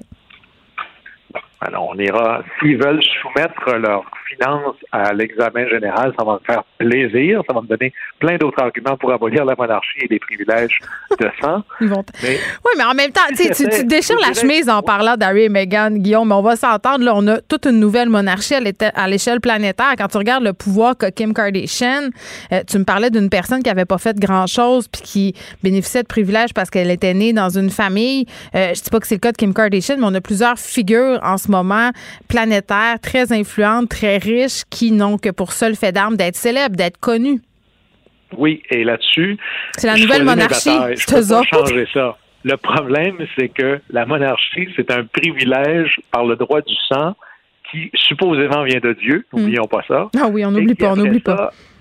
Si c'est juste quelqu'un qui est vraiment, vraiment populaire sur Instagram, fort bien, tant mieux pour eux. Si tu t'adonnes à être, en passant, mon chef d'État, là, j'ai un problème avec ça. Non, je comprends. si, si c'était le monarque des Espagnols, je trouverais ça ridicule, mais ça me fâcherait moins que de savoir que c'est la famille royale qui est supposée me représenter moi. Ça, je trouve ça particulièrement humiliant. Mais tu vois, moi, ça, ça, ça me fait exactement euh, l'effet contraire. J'ai pas écouté l'entrevue, puis il y a tellement tollé autour de ça. Qu'est-ce que tu penses que je vais faire? C'est sûr que ce soir, je me clenche l'entrevue d'Harry et Meghan à Oprah. Parlez-en bien, parlez-en mal, mais parlez-en. Ben ils ont réussi à ben monétiser leur truc. Évidemment, à un moment donné, là, ça, ça finit plus. C'est un roman savon euh, qui est particulièrement intéressant. Mais franchement, là, à tout le moins, on peut dire que dans la famille royale, ils ne sont pas tous égaux. D'ailleurs, ce qui est très drôle en Europe, c'est qu'on dit souvent c'est une peinture de Goya. Mais fondamentalement, ils n'ont pas le sens de l'État de la reine Elisabeth II. Même moi, qui est un républicain jusqu'au bout des ongles par rapport à la monarchie, je suis capable de reconnaître que tous les descendants valent pas la mère, ça c'est très clair. Ben oui, bon, ben, puis j'invite les gens à l'écouter The Crown de cette série fascinante euh, sur euh, justement la famille royale euh, britannique. Guillaume, on se reparle demain. Au plaisir. Bye. Geneviève Peterson. Une animatrice pas comme les autres. Cube Radio. On est avec Madeleine Pilote-Côté. Salut Madeleine. Allô Geneviève, bon lundi. Bon lundi, journée internationale euh, des droits des femmes. Non, ce n'est pas la fête des mères. Non, non, non. Donc, euh, non, merci pour les fleurs, non, merci pour le chocolat. On va passer notre tour cette année. On en a déjà eu à la Saint-Valentin. Aujourd'hui, on revendique nos droits. On parle des, droits des femmes. C'est important de le faire. Mm. Puis, on, s'accepte en tant que féministe frustrée, Geneviève. Ah, arrête, non, non, non, non. Moi, j'accepte pas cette, euh, cette étiquette-là. Je suis plus capable d'entendre ça. À chaque fois qu'une femme dit quelque chose, c'est une mal baisée, c'est une féministe frustrée. non, ça, c'est hors de question pour moi. Moi, je j'accepte plus ça maintenant je, m'en vais même plus chez nous me cacher en disant que je vais ignorer ce genre de commentaires-là. Euh, écoute, je, sens, puis je, je sais pas si tu sens ça toi aussi, Madeleine, mais que par rapport aux années précédentes, il y a une espèce de lassitude ou, de frustration. Euh, j'ai l'impression que les filles, les femmes de mon entourage sont plus fâchées que d'habitude. Ben, il y a de quoi être fâché, il y a de quoi être en colère parce que les, les, droits des femmes, ben, ça avance un petit peu par petit peu. Il, reste beaucoup, beaucoup de chemin à faire. Puis, ben, comme je disais tantôt, Geneviève, euh, moi, je l'assume ma, ma frustration. Puis, il y a de quoi être frustrée, être en colère. Regarde, j'ai 24 ans, je suis une jeune femme, puis je suis déjà en colère. Donc, euh, c'est parce que toute ma vie, moi, euh, j'ai, j'ai, dû apprendre à être une femme. Puis ça, c'est vraiment difficile. Ça veut dire quoi, apprendre à être une ben, femme? Après, en même temps, j'ai plein d'exemples. J'en parle dans ma chronique d'aujourd'hui dans, dans la section d'opinion du Journal de Montréal et de Québec.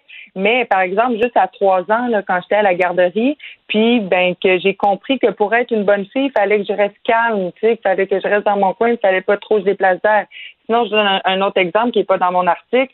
Euh, quand j'étais allée, euh, par exemple, à l'école de l'humour, tu sais, mais j'ai, j'ai, on se demandait pourquoi il y avait pas beaucoup de femmes à l'école de l'humour. Parce que les femmes sont pas drôles, tu savais pas? ben, parce que les femmes sont pas éduquées pour être drôles. Ah, une, je l'ai déjà dit à l'émission, mais une fille qui a un sens de l'humour, c'est un gars qui recherche une fille qui a un sens de l'humour, c'est une fille qui est capable de rire à ses jokes. Ah, c'est vrai, Attends. Moi, je trouve que les téléréalités à cet effet sont particulièrement représentatives de ce que la plupart des hommes cherchent chez une femme. Et j'ose croire que ça change, là, mais au début de Love Story puis d'OD, les, les gars cherchaient des filles douces puis compréhensives. Fallait pas être ben, pas douce, il fallait comprendre, puis il fallait accepter, puis il fallait être empathique. Finalement, il fallait être une poupée gonflable. Ben c'est ça. Puis moi, je suis plus capable de ça, de devoir être douce, puis tout ça. Puis c'est tant mieux si on l'est. Tu sais, moi, je, je suis douce, je le suis calme. Une main de fer dans une gare de velours. Mais j'ai aussi d'autres qualités, puis je suis capable de parler dans le casque du monde, puis je suis capable d'être une leader, puis je suis capable de, tu sais, que, de, que, que, le monde me suive. Puis Mais pour qui tu te prends? Pour qui tu te prends? Franchement? j'ai des, c'est des caractéristiques qui sont souvent euh, associées euh, aux hommes, puis que peut-être les on impose une certaine honte aux femmes de les avoir, d'être leaders, euh, d'avoir envie que les, les, gens nous suivent. Puis ben je trouve ça bien dommage. Puis tu sais, on rentre au secondaire, moi Geneviève, euh, j'ai appris en rentrant au secondaire que mon corps allait être contrôlé. on me courait après avec des règles pour mesurer la longueur de ma jupe. Là, à ma euh, comme ah oui, l'escouade, la bretelle spaghetti. Ça, ça, existe ben encore en 2021. Moi, ça me jette à terre les politiques vestimentaires dans les écoles qui s'adressent majoritairement aux filles. Puis l'argument selon lequel, mais les gars, ils, ils, en ont pas de linge sexy. Personne n'a jamais trop écœuré les gars avec une longueur de Bermuda, c'est vrai. Euh, avec le port de la casquette, peut-être en classe. Mais c'est comme si tout le temps on rejetait sur les épaules des femmes le désir masculin. Hey, Karine, faut pas qu'elle porte des épaules euh, dénudées parce que là, euh, en arrière, Jason, il pourrait être bandé. Le pied là là, si Jason est bandé, là, il pourra pas se contrôler. Madeleine, tu comprends-tu Là, il sera pas capable d'écouter la prof de mathématiques, le pauvre petit gars. Et là là. C'est ça. C'est des choses qu'on comprend puis qu'on apprend euh, au fil de notre vie, puis ça vient lourd à m'amener. Puis rendu dans vingtaine, là, moi, je, suis écœurée, Geneviève, puis j'ai pas peur de dire, je, suis en colère, puis les, les droits des femmes, euh, faut qu'ils avancent, notamment, euh, faut que les femmes soient payées autant que les hommes, faut pas être pénalisé pour la, la maternité sur le marché du travail, il faut être équitablement représenté dans les sphères de pouvoir. J'en passe, j'en passe. Moi, mais on a le droit d'exister. Mais c'est-tu de quoi je suis Mais on a le droit d'exister, puis on a le droit de dire que c'est pas juste. Moi, j'étais cœurée, là, qu'à chaque fois que je fais une chronique avec des enjeux féministes ou qu'on parle d'enjeux féministes, ou même, euh, pour pas utiliser le gros mot tabou féministe, qu'on parle d'enjeux d'inéquité, euh, on a tout le temps du monde qui vient nous écrire en bas, qui nous appelle, qui nous écrit. Il faut dire, oui, mais les hommes se suicident plus. Oui, mais les hommes sont en détresse. Oui, mais les hommes aussi souffrent. Oui, oui, un invalide, pas l'autre. C'est pas le concours de la victime, c'est pas le concours de la personne qui souffre le plus. pas parce qu'on parle d'inéquité envers les femmes, qu'on n'est pas sensible à la détresse masculine. Il faut arrêter de tout mélanger les affaires. Moi, je taboute de tout ça. Je taboute qu'à chaque fois qu'on parle de la journée des femmes, on me dit Mais c'est la journée des hommes bientôt? Euh, oui, c'est la journée des hommes le 19 novembre, mais là, c'est la journée internationale du droit des femmes. On a le droit de dire que c'est pas juste sans que tu te ramènes euh, pour nous dire que, mon Dieu, toi aussi, tu souffres. On en parlera demain, mettons. Ben c'est ça. Puis je, je, dans mon article d'aujourd'hui, il y en a des commentaires comme ça, puis il y en a aussi qui proviennent de femmes. Tu sais, fait que ça, ça me, ça me, ça me choque un peu toujours. Là. Je, oh, mais ça, c'est le patriarcat internalisé. Puis en même temps, il faut se mettre dans la peau de ces femmes-là, souvent qui sont des féministes d'une autre génération. On, on, a de la misère à se mettre dans leur mindset, puis à, se personnifier aussi dans ce qu'ils ont vécu, ce qu'ils ont dû traverser pour arriver jusqu'ici. Pourquoi on arrive jusqu'ici J'ai beaucoup de misère moi avec les guerres féministes. Il y a des féministes qui se prennent la parole dans l'espace public qui me tombent le gros nerf, mais je me garde une petite gêne parce que j'essaie de me, euh, de me mettre à leur place puis de, de me dire que si elles n'avaient pas été là, je serais pas là aujourd'hui. Mais des fois, ça me met aussi en furie. Je dois te l'avouer. Oui, mais somme toute, il faut juste comprendre que l'égalité n'est pas encore là entre les hommes et les femmes. Puis moi, c'est quelque chose que j'ai vraiment compris puis intégré dans la vingtaine parce que, tu sais, au secondaire, moi, je pensais que c'était atteint, tu sais, même si on a des exemples un peu chaque jour. Mais ben, attends, Madeleine, moi, je disais je disais jusqu'à, mon Dieu, jusqu'à tard dans la vingtaine, je disais que je n'étais pas féministe. me ben, faisait un point d'honneur de dire ça. Moi, je suis pas féministe. De féministe, berk, berk, berk. Ben oui, c'est le fun de faire partie de la gang de boys, mais maintenant on se comprend, euh, on, comprend qu'on on n'en fait pas, partie. Une ben on n'en fait pas partie, même si on pense qu'on en fait partie, puis qu'on peut pas passer une vie à, essayer d'intégrer le maudit boys club. c'est ça. Est-ce qu'on se fait un women's club? oui, pourquoi, pourquoi ça n'existe pas, Geneviève? On le passe. Mais non, on devrait faire un, human club parce que justement, il faut arrêter de, d'être les uns contre les autres. Puis, tu sais, je disais euh, ce matin dans, un billet de blog qu'à un moment donné, euh, l'égalité, ça va se faire avec tout le monde. C'est-à-dire qu'il faut que les gars embarquent là-dedans, il faut que les gars revendiquent, il faut que les gars se lèvent puis parlent aussi quand ils voient des affaires. Puis, il faut que les filles se tiennent entre eux autres. Euh, tu sais, ça, ça, ça passe vraiment par la solidarité puis la solidarité de toutes parts. Tu sais, combien de fois les gars gars sont témoins d'affaires absolument épouvantables. Puis si la ferme disent rien, veulent pas s'en mêler, disent que ça les concerne pas.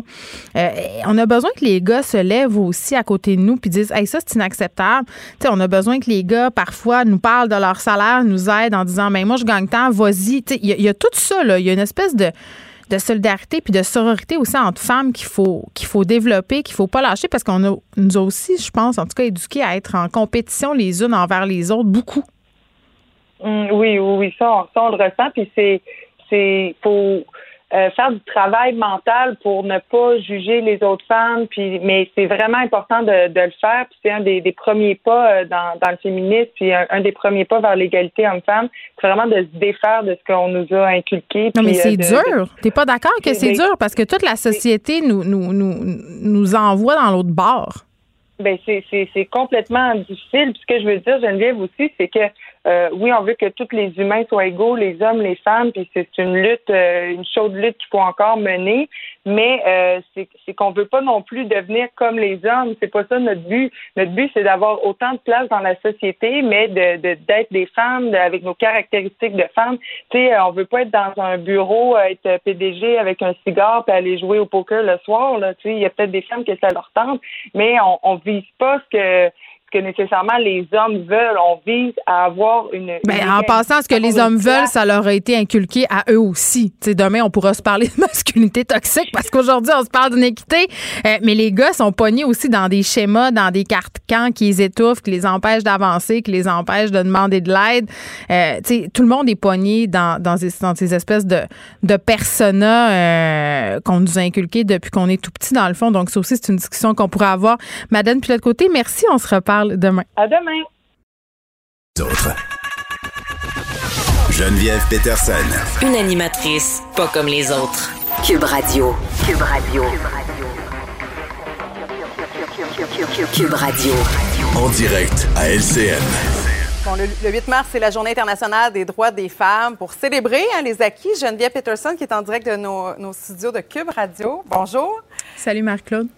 Mais mais aussi pour constater, en Geneviève, qu'on a encore pas mal de chemin à faire pour l'égalité. Pour toi, ça veut dire quoi exactement, euh, le 8 mars? Bien, je sais pas si j'ai envie de célébrer euh, nos acquis. On dirait que cette année, les, les madames, on est un peu plus fâchées, un peu plus déçues. On a mangé une coupe de mornif euh, depuis quelques années, des combats qui n'ont pas été, qui n'ont pas eu l'issue auquel on se serait attendu. Ça, c'est une chose, mais moi, je veux qu'on revienne à ce que c'est la Journée internationale du droit des femmes parce que je vois plein de gens, plein de bonnes intentions. Là. par exemple, ce matin, me souhaiter bonne journée de la femme, comme si c'était la fête des mères, euh, comme si c'était euh, la journée des adjointes administratives. C'est comme si c'était la Saint-Valentin, euh, du monde qui achète des fleurs, qui achète du chocolat, qui veulent même faire un cadeau. C'est super gentil, là. Puis je, le comprends, l'impulsion, mais, mais c'est pas ça. C'est pas ça, la journée internationale du droit des femmes. puis Stang Marketing-là, il est quand même préoccupant. ce matin, juste pour. Je savais qu'on allait se parler de ça, puis j'ouvre euh, ma boîte courriel, puis je regarde un peu, euh, tu sais, dans la section satanique, la section promotion, la section où je veux jamais aller parce que ça me fait dépenser trop d'argent il y avait plein de codes promo pour la Journée internationale du droit des femmes. Puis je me dis vraiment, tu sais, c'est ça que les, que les marques veulent m'envoyer comme message. Hey Geneviève, aujourd'hui, là, tu as un petit 10% sur de la lingerie fine, tu as un petit 10% sur une nouvelle paire de souliers, tu as un petit rabais sur du rouge à lèvres. Non, tu sais, la Journée internationale des femmes, c'est pour célébrer, oui, les acquis, tu l'as bien dit, euh, Marc-Claude, parce que je pense que si euh, les femmes s'étaient pas battues avant, là, toi puis moi, on serait pas là, là. On serait pas en train de se parler à la télévision aujourd'hui. Euh, donc, il faut célébrer ça, puis c'est bien, mais c'est surtout pour se rappeler ce qui reste à faire, parce qu'on a fait les grosses affaires. Sais, les femmes ont le droit de voter, les femmes ont le droit de travailler. Euh, voilà pas longtemps, c'était ton mari qu'il fallait qu'il signe à ta place à la banque. Tu n'avais même pas de compte de, banque. Maintenant, c'est comme, j'appellerais ça en bon québécois, il nous reste un peu le fine-tuning à faire, tu la dentelle. C'est-à-dire, euh, c'est pas vrai que les filles gagnent encore le même salaire que les gars dans bien des domaines. Euh, puis, tu sais, il faut avoir un peu l'humilité de se regarder en pleine face puis de se dire, est-ce vrai, mettons, on, accorde-tu la même importance aux femmes qui prennent la parole en public? On est-tu peut-être un peu toujours en train de critiquer euh, leur apparence physique? Puis juste, à partir, là, je me disais tantôt, ah, je pourrais faire LCN, pas maquiller puis pas coiffer aujourd'hui, juste pour parce que c'est la Journée internationale du droit des femmes. J'étais pas game. j'étais pas game. Je me disais, oh je t'avoue que non plus, je serais pas été game d'arriver pas maquillée. Ben, oh non. Mais, on sent que c'est un terrain qui est un peu glissant aussi. Tu sais, quand tu dis le fine tuning, euh, c'est quand même un discours qui choque des gens, pas seulement euh, des hommes, des femmes également, qui disent, ben là, c'est assez, le 8 mars, ça a plus vraiment sa raison d'être en 2021. Ben, en même temps, euh, les femmes gagnent pas le même salaire. C'est prouvé par plusieurs études que, admettons, dans une situation comme la pandémie, par exemple, ce sont les femmes en grande majorité qui développent euh, de la pauvreté. Il y a plus de violences conjugales qui visent les femmes. Il y a plus de meurtres conjugaux qui visent les femmes. Tu sais, statistiquement, je veux dire, les chiffres sont là, les statistiques sont là. C'est difficile de le nier. Après ça, est-ce que les gens sont peut-être tannés de s'en faire parler parce qu'ils ont l'impression qu'on est en train de critiquer? Peut-être, mais moi, je, trouve ça pas, je comprenne ça comme ça. Tu sais, la Journée internationale des femmes, c'est pas contre les hommes. Puis quand on parle comme ça, c'est pas pour dire, hey, vous autres, les hommes, là, vous êtes toujours en train de nous opprimer, vous êtes toujours en train euh, de nous rabaisser. C'est pas ça du tout. C'est pour se dire, hey, ensemble, tout le monde, là, puis quand je dis tout le monde, je parle pas juste des femmes, je parle des gars aussi, là. Il faut comme travailler ensemble pour arriver à ce que tout le monde soit vraiment sur le même pied, soit égalitaire, que les filles aient les mêmes chances, que les filles qui sont moins privilégiées aussi, que ce soit les filles racisées ou les filles incapacitées capacité d'une quelconque façon ait les mêmes chances que tout le monde. Fait que je comprends les gens d'être tannés, mais moi, ce dont je suis tannée, c'est qu'on soit pas encore arrivé à la pleine égalité. Oui, parce que le plafond de verre, il est encore là, dans bien des endroits. Bien, il est encore là. On a encore euh, des gars dans la majorité des postes de direction, dans, comme haut cadre. Là, c'est encore malheureusement euh, beaucoup des cas. Puis les choses changent. Puis c'est quand même assez euh, paradoxal de penser à tout ça parce que tu dis, mais comment ça que c'est ça s'il y a tellement de filles qui sont diplômées à l'université, même ça dépasse les gars, euh, si on a autant de filles qui veulent faire des carrières, comment ça que ça bloque à un moment donné? Bien, c'est parce à cause des, des préjugés peut-être qu'on a, puis même parfois de façon inconsciente. Si on va, même moi, même moi, quand j'entends, par exemple, euh, une personne qui fait les nouvelles, puis c'est un gars, tu sais, je l'écoute, je suis comme, OK, c'est de quoi il parle, c'est un gars, puis même moi, quand je m'ostine sur Facebook avec un gars, je suis tout le temps en train de me dire, oui, mais là, ça doit être vrai, lui. Qu'est-ce qu'il dit? Il doit connaître plus son affaire que moi. On les a à l'intérieur de nous, ces biais-là qui sont inconscients. Puis d'en parler, ça fait pas de nous euh, des féministes enragées ou des filles qui haïssent les hommes. Au contraire, je pense qu'il faut commencer à s'avouer ça pour pouvoir changer les affaires. Puis il faut que les gars soient avec nous là-dedans. Moi, c'est ça que j'ai envie de dire. Soyez avec nous, puis parlez quand vous voyez des situations qui sont qui ont pas de bon sens, que vous voyez qu'on essaie de faire taire des femmes. Dites-le que ça n'a pas de sens. On a besoin vraiment de tout le monde. Merci beaucoup, Geneviève. On se retrouve demain. Merci. Vous écoutez Geneviève Peterson. Cube Radio. Qu'est-ce qu'on peut faire pour vraiment enrayer le problème de violence euh, conjugale, euh, les féminicides qui ont lieu depuis quand même le début de l'année, c'est assez préoccupant. Le cinq féminicides qui impliquent des situations de violence conjugale en un mois au Québec. On est avec Catherine Etier, qui est chroniqueuse, qui est humoriste, mais qui est marraine du regroupement des maisons pour femmes victimes de violence conjugale. Catherine, salut. Bonjour Geneviève.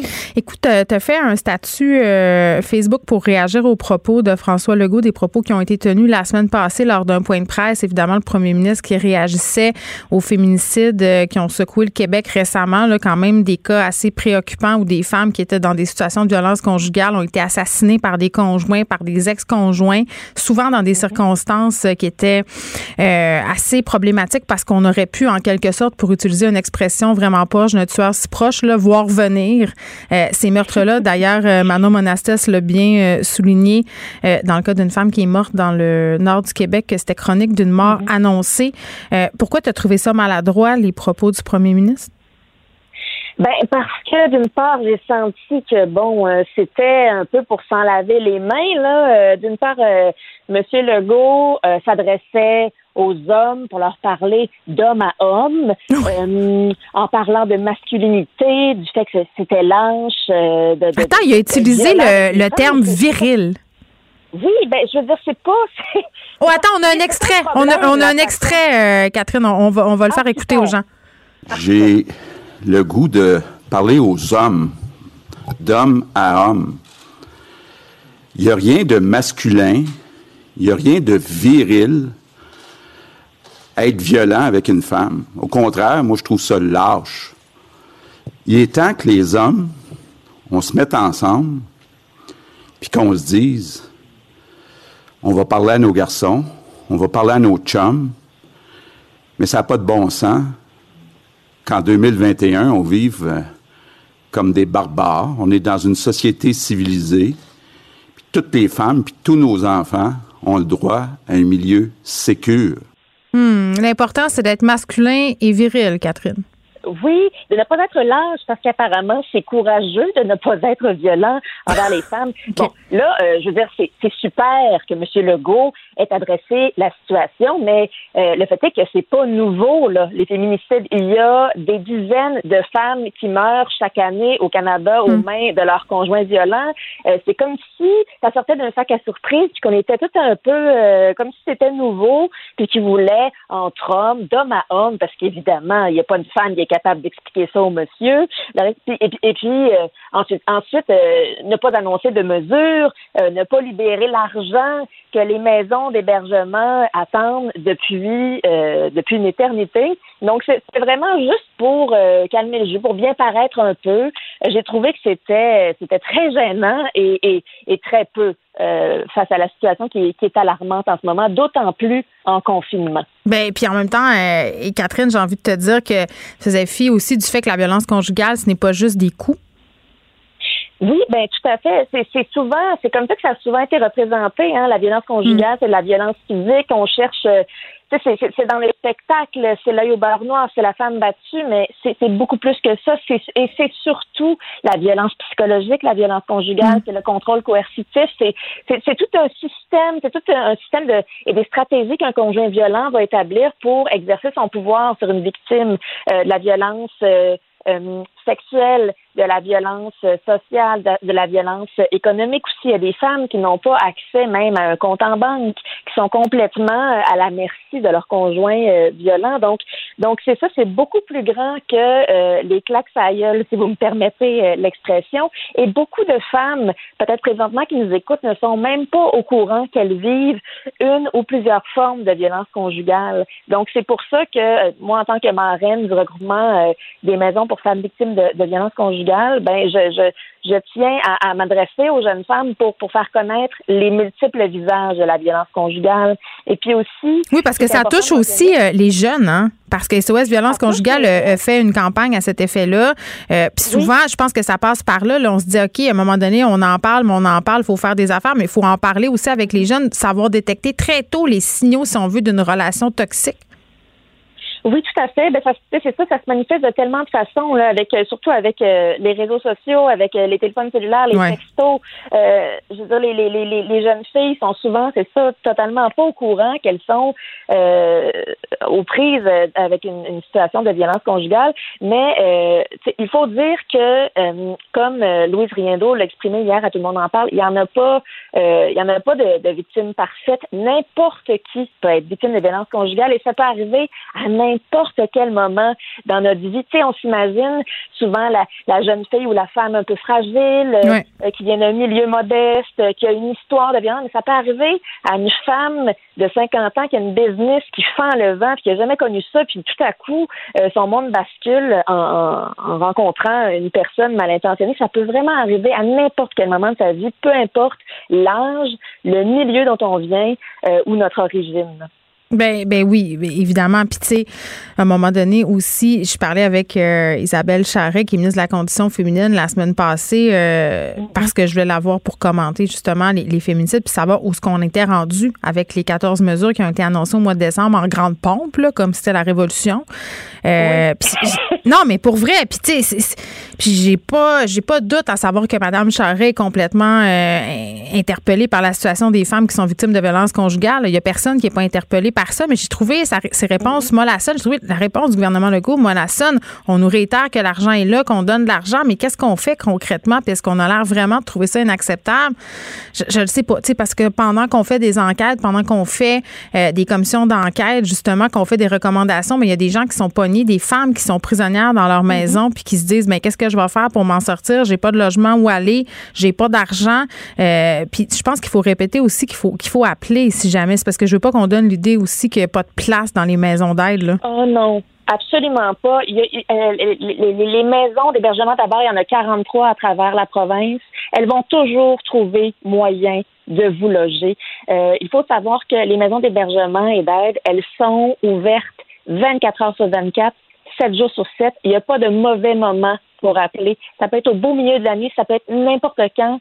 Euh, il ne faut pas avoir peur d'appeler non plus. Je sais que en ce moment, euh, en situation de confinement, c'est d'autant plus difficile pour les femmes qui sont victimes de violence parce qu'elles sont, euh, ben c'est ça, confinées avec leur conjoint. Difficile d'avoir un, moment d'intimité. Euh, ça peut se faire par courriel, ça peut se faire euh, par texto, ça peut se faire euh, à la pharmacie, demander un, téléphone.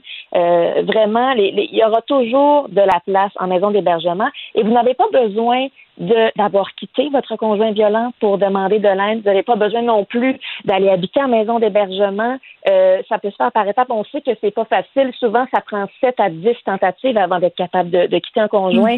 Il mm. ne euh, faut pas avoir honte de ça non plus, là, parce qu'on a souvent tendance à remettre la honte sur, sur, les femmes qui sont victimes de violence. puis tout le monde, tout le monde se dit, mais pourquoi il retourne euh, dans le fond? ah, parce qu'elle aime ça. On est encore pogné dans ces préjugés-là. là oui, on est très pogné dans ces préjugés-là. Il faut surtout pas, euh, faut surtout pas les entretenir. Mais, non. Vous, constatez aujourd'hui que vous êtes peut-être victime de violence. Surtout, n'ayez pas honte et n'ayez pas peur d'appeler. Il y a de l'aide et c'est vraiment possible de s'en sortir. Les intervenantes sont formées pour vous accompagner euh, dans le système juridique. Avec la DPJ, si vous avez besoin, elles sont formées aussi pour euh, vous aider à vous reloger euh, après les maisons d'hébergement. Donc vraiment, et c'est gratuit. Il faut pas oublier que c'est gratuit. Oui, c'est vrai, tu fais bien de le souligner. Catherine Etier, merci, qui est chroniqueuse et qui est marraine du regroupement des maisons pour femmes victimes de violences conjugales. Le, commentaire de Danny Saint-Pierre, un chef pas comme les autres. On poursuit euh, cette discussion sur la Journée internationale des droits des femmes. Danny, salut. Allô? Bon, tu veux qu'on se parle euh, de qu'est-ce que les hommes peuvent faire? Parce que ça fait depuis le début de l'émission que je répète, j'avais hâte de, te parler à ce sujet-là, que les hommes peuvent être des alliés euh, dans ce qui est en train de se passer, c'est-à-dire qu'ils peuvent prendre la parole, euh, qu'ils peuvent être à nos côtés. On n'est pas les uns contre les autres. Tout à fait. Écoute, moi, je, suis mon fil de médias sociaux comme à chaque jour, tu sais. Hmm. C'est quand même truffé de petits trésors. Hein? Puis je trouve ça intéressant, puis c'est la première fois que je vois ça cette année, en tout cas autant, faire la différence entre la journée de la femme et la journée du droit des femmes. Parce que bien souvent, ton, ton mononcle colon va arriver, ben là, comment ça qu'il n'y a pas une journée de l'homme? Mais il y en a une, c'est le 19 novembre. Ah oui, mais personne n'a fait. C'est drôle, hein? à part peut-être des incels vraiment fâchés qui sont là, puis qui... Euh, ah, je pense qu'il y a certains chroniqueurs ici qui a fait. Je pense. je suis persuadée aussi. Mais tu vois, j'étais curieux d'avoir euh, d'avoir ton opinion là-dessus, moi, parce que est-ce que tu trouves qu'une journée par année, c'est assez? Est-ce que tu penses que c'est une façon pour les gens de se dédouaner de cette réflexion-là, d'être attentif, de se rappeler, ben oui, le droit des femmes, c'est important. Tu sais, avec, avec tout ce qu'on vit, puis la façon dont les gens se polarisent, euh, est-ce que tu penses que cette journée-là, ça ne devient pas un peu réducteur à la fin ou c'est important? Ben, je trouve que cette journée-là est fondamentale en ce moment. Euh, ce que je trouve un peu déplorable, par contre, c'est que là, aujourd'hui, tout le monde se déchire la chemise sur la place publique en parlant des inéquités, des droits des femmes, mais demain, ça va être le retour à la programmation régulière. Je dis pas, je dis pas ah, qu'on doit. Jean-Baptiste où tout le monde se tient la main, euh, puis sont québécois, au qu'on est québécois, ça brosse, puis le lendemain, ils sont même pas capables de se dire bonjour. Ben c'est un peu ça. Euh, donc il y a une certaine hypocrisie. Euh, je pense que les médias, euh, bon, ont comme pas le choix si on veut de faire des dossiers aujourd'hui sur ce qui se passe avec les femmes, nous montrer des femmes inspirantes. D'ailleurs, il y en a sur la une journal de Montréal. Ils ont fait un sondage léger. Là, Céline Dion, Thérèse Casgrain, Jeannette Bertrand. J'aurais eu tout plein d'autres idées. Mais bon, non, mais je veux dire, il y a des filles incroyables. Puis Céline Dion est incroyable, Jeannette Bertrand aussi. Mais c'est quand même fascinant aussi de voir quelles quelles sont les que les Québécois admirent. Juste pour ça, ça vaut la peine d'aller regarder. Mais c'est comme si c'était un passage obligé aujourd'hui. C'est comme si on n'avait pas le choix. Euh, il faut en parler. Puis en même temps, euh, c'est un peu comme la parité. Là, si on ne l'impose pas, ça n'arrivera jamais. Fait qu'à un moment donné, euh, je pense que ça en prend des journées comme ça. Puis, mais je pense que c'est important de souligner à gros traits que de souligner le fait que les femmes vivent des injustices, ça enlève rien aux hommes. Ça, ça leur c'est pas les femmes contre les hommes. Non, mais c'est parce que moi, j'ai des régents qui m'écrivent en ce moment, là, plein de monde pour me parler de ce que je viens de dire à LCN, euh, que c'était bientôt les femmes qui allaient dominer le monde si ça continuait de même. On veut pas dominer le monde, on veut juste avoir les mêmes chances que tout le monde de le dominer. mais c'est là, c'est là que tu vois le réflexe. Hein? Euh, c'est comme si c'était une attaque. Domination. Tu m'as enlevé ma domination, là. Hey, c'est à moi cette domination-là. Touche pas à ça. Ben, c'est ça, mais en même temps, je peux comprendre que c'est jamais le fun de se faire enlever un privilège. Ça a toujours été de même, c'est toujours de même que ça a marché. Quand tout à coup, je cogne à la porte, je fais Hey! C'est plus de même que ça va aller, mon Jerry. Tu sais, c'est sûr, c'est pas le fun. tu vas arrêter de me mansplainer, là, puis de, de me dire ce que je pense, puis je ressens. C'est fou, hein? Je lisais beaucoup de dossiers ce matin sur, euh, sur justement euh, les statistiques. Il y a des appareils, des applications maintenant qui peuvent dénoter le mansplaining dans une, une réunion. Donc, Mais pas besoin. Les gens vont prendre la parole, puis ils vont, ils vont dénoter le mansplaining, puis le, combien de fois les femmes se sont fait couper ah, couper, euh, attends, couper. Non, couper, c'est une chose. Combien de fois ça m'est arrivé dans une réunion de dire quelque chose que personne relève ce que j'ai dit, puis que deux minutes plus tard, un gars dise exactement la même affaire, puis que l'on fasse Oh mon Dieu, quelle bonne idée, quel génie. Aïe, aïe, aïe. Tu tu trouves pas que c'est difficile à casser euh, le Boys Club? Tu sais, euh, j'ai lu beaucoup de trucs sur le mentorat, puis d'avoir justement des gens qui se retrouvent ensemble, puis que la, direction, ça finit par être une espèce de, question d'affinité. Puis un peu comme une équipe de hockey, des intérêts communs. Euh, c'est un peu narcissique aussi, où tu te, projettes dans l'autre, tu te vois plus jeune. Puis il y a, des gros patterns qui sont à casser. Qu'est-ce que, mais mettons, donne-moi des exemples de patterns. Toi, tu, mettons, tu te remets en question comme gars quand tu vois tout ça? T'essayes-tu de dire, bon, ben, euh, peut-être que quand je fais telle ou telle chose, parce que moi, je, euh, tu sais, j'ai souvent ces discussions-là avec mon chum, bon, sur les inéquités puis tout ça, puis des fois, il fait des trucs sans s'en rendre compte. Puis au début, quand on s'en parlait, il se sentait très attaqué, tu sais. Puis je comprends qu'on puisse se sentir attaqué, mais à un moment donné, force est d'admettre qu'il faut réfléchir aussi. Et moi aussi, j'en fais des affaires pas correctes là, dans la vie. Euh, tu sais, tout le monde en a des biens consciences normales. Ben, tu sais, je pense qu'il faut juste les accueillir avec ouverture. Moi, c'est sûr que je me lève jamais le matin en me disant que je vais mal faire. J'essaie toujours d'être une bonne personne. Ça a l'air niaiseux, c'est la chose la plus quétaine de la Terre. Hmm. Euh, j'essaie toujours de faire du bien. C'est, je me lève jamais dans l'idée de faire du trouble. Fait que, tu sais, euh, euh, c'est un peu comme, le, privilège blanc qu'on a, toutes les tensions qu'on ressent puis qu'on dénote, j'ai l'impression qu'il y a une grande loupe sur un paquet de phénomènes sociaux qui est un petit peu endormis, puis on a le temps de les observer, puis ça fait du bien. Ça fait du bien de crever ces gros abcès juteux-là si c'est pour rester. Puis, oui, moi, c'est. ouais, mais c'est là où je suis peut-être un petit peu je sais pas, peut-être cynique, mais j'ai l'impression euh, qu'il n'y a pas une vraie volonté de faire changer les affaires. J'ai l'impression que souvent, euh, les employeurs, euh, quand. Puis ça peut être la même chose aussi pour la diversité, là, coche des cases en ce moment. Se disent qu'il faut mettre des femmes, qu'il faut mettre des personnes racisées dans des postes clés ou à l'antenne. je parle du milieu des médias parce que c'est le milieu que je connais, mais j'ai pas l'impression que le changement est en profondeur. J'ai l'impression que c'est comme pain in the ass, que c'est comme un mal nécessaire parce qu'ils n'ont pas le choix, parce qu'ils sont poussés dans leur dernier retranchement. Ben, j'ai l'impression que c'est parce que c'est pas incarné. Tu sais, le changement, si ça vient pas de toi, là, puis ça t'est poussé dans la gorge, ben, tu vas le faire pareil, puis justement, tu vas cocher des cases.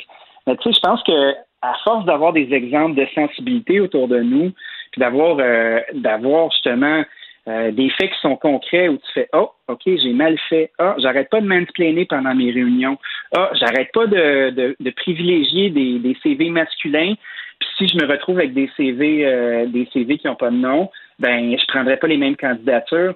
Tu sais, quand on casse des biais, quand on s'en rend compte, quand on fait quelque chose qui, avec des exemples qui sont positifs, petit à petit, l'oiseau va faire son nid. Je sais que c'est tough, je sais que c'est long, je sais que je suis un gars de 40 ans, blanc, ultra privilégié. Honte à toi, qu'on te brûle, qu'on te conduise aux portes de la ville. Ben oui, je sais bien. Euh, on dirait que je peux pas avoir voix au chapitre en même temps parce que je suis un homme blanc. Non, ça, non, non, là, ça marchera pas aujourd'hui, ça. Non, non, non. Non, non, mais c'est pas ça. Non, non, mais c'est pas là que je m'en vais. Attends, Geneviève, là. Mais j'ai l'impression que si on n'est pas capable d'accueillir la maladresse de ces personnes-là, puis que ces personnes-là font juste se taire puis garder leur biais en dans deux. Ça, ça fait des beaux petits incels. Ça fait des beaux petits incels. des petits incels. Fait que, tu sais, peut-être que d'être capable de, de, de s'accueillir, puis de ne pas trop se rentrer dans la face quand on fait des erreurs. Mais c'est tellement important ce que tu dis, Dani, en ce moment. Je pense que c'est la clé parce que il euh, faut laisser aux gens le droit de se tromper. Euh, puis les gars ont été élevés. Tu sais, tantôt, je parlais euh, avec un autre intervenant de, de la façon, tu sais, avec puis l'autre côté, là, de la façon dont les gars étaient élevés aussi, pognés dans des carcans. puis il y a un nouveau livre qui a été écrit par Elisabeth Plank là-dessus, là, la masculinité positive. vous aussi, vous êtes pognés dans vos affaires, puis c'est à cause de ça, parfois, que certains gars ont des comportements malheureux. Il faut être capable de comprendre ça comme fille. Il faut être capable de se dire, écoute, ça, ça vient de là. Comment je peux faire pour avoir une discussion avec cette personne-là? Je vais donner un exemple, OK? Euh, en fin de semaine, il y a un auditeur qui m'a écrit euh, tard le soir, un samedi.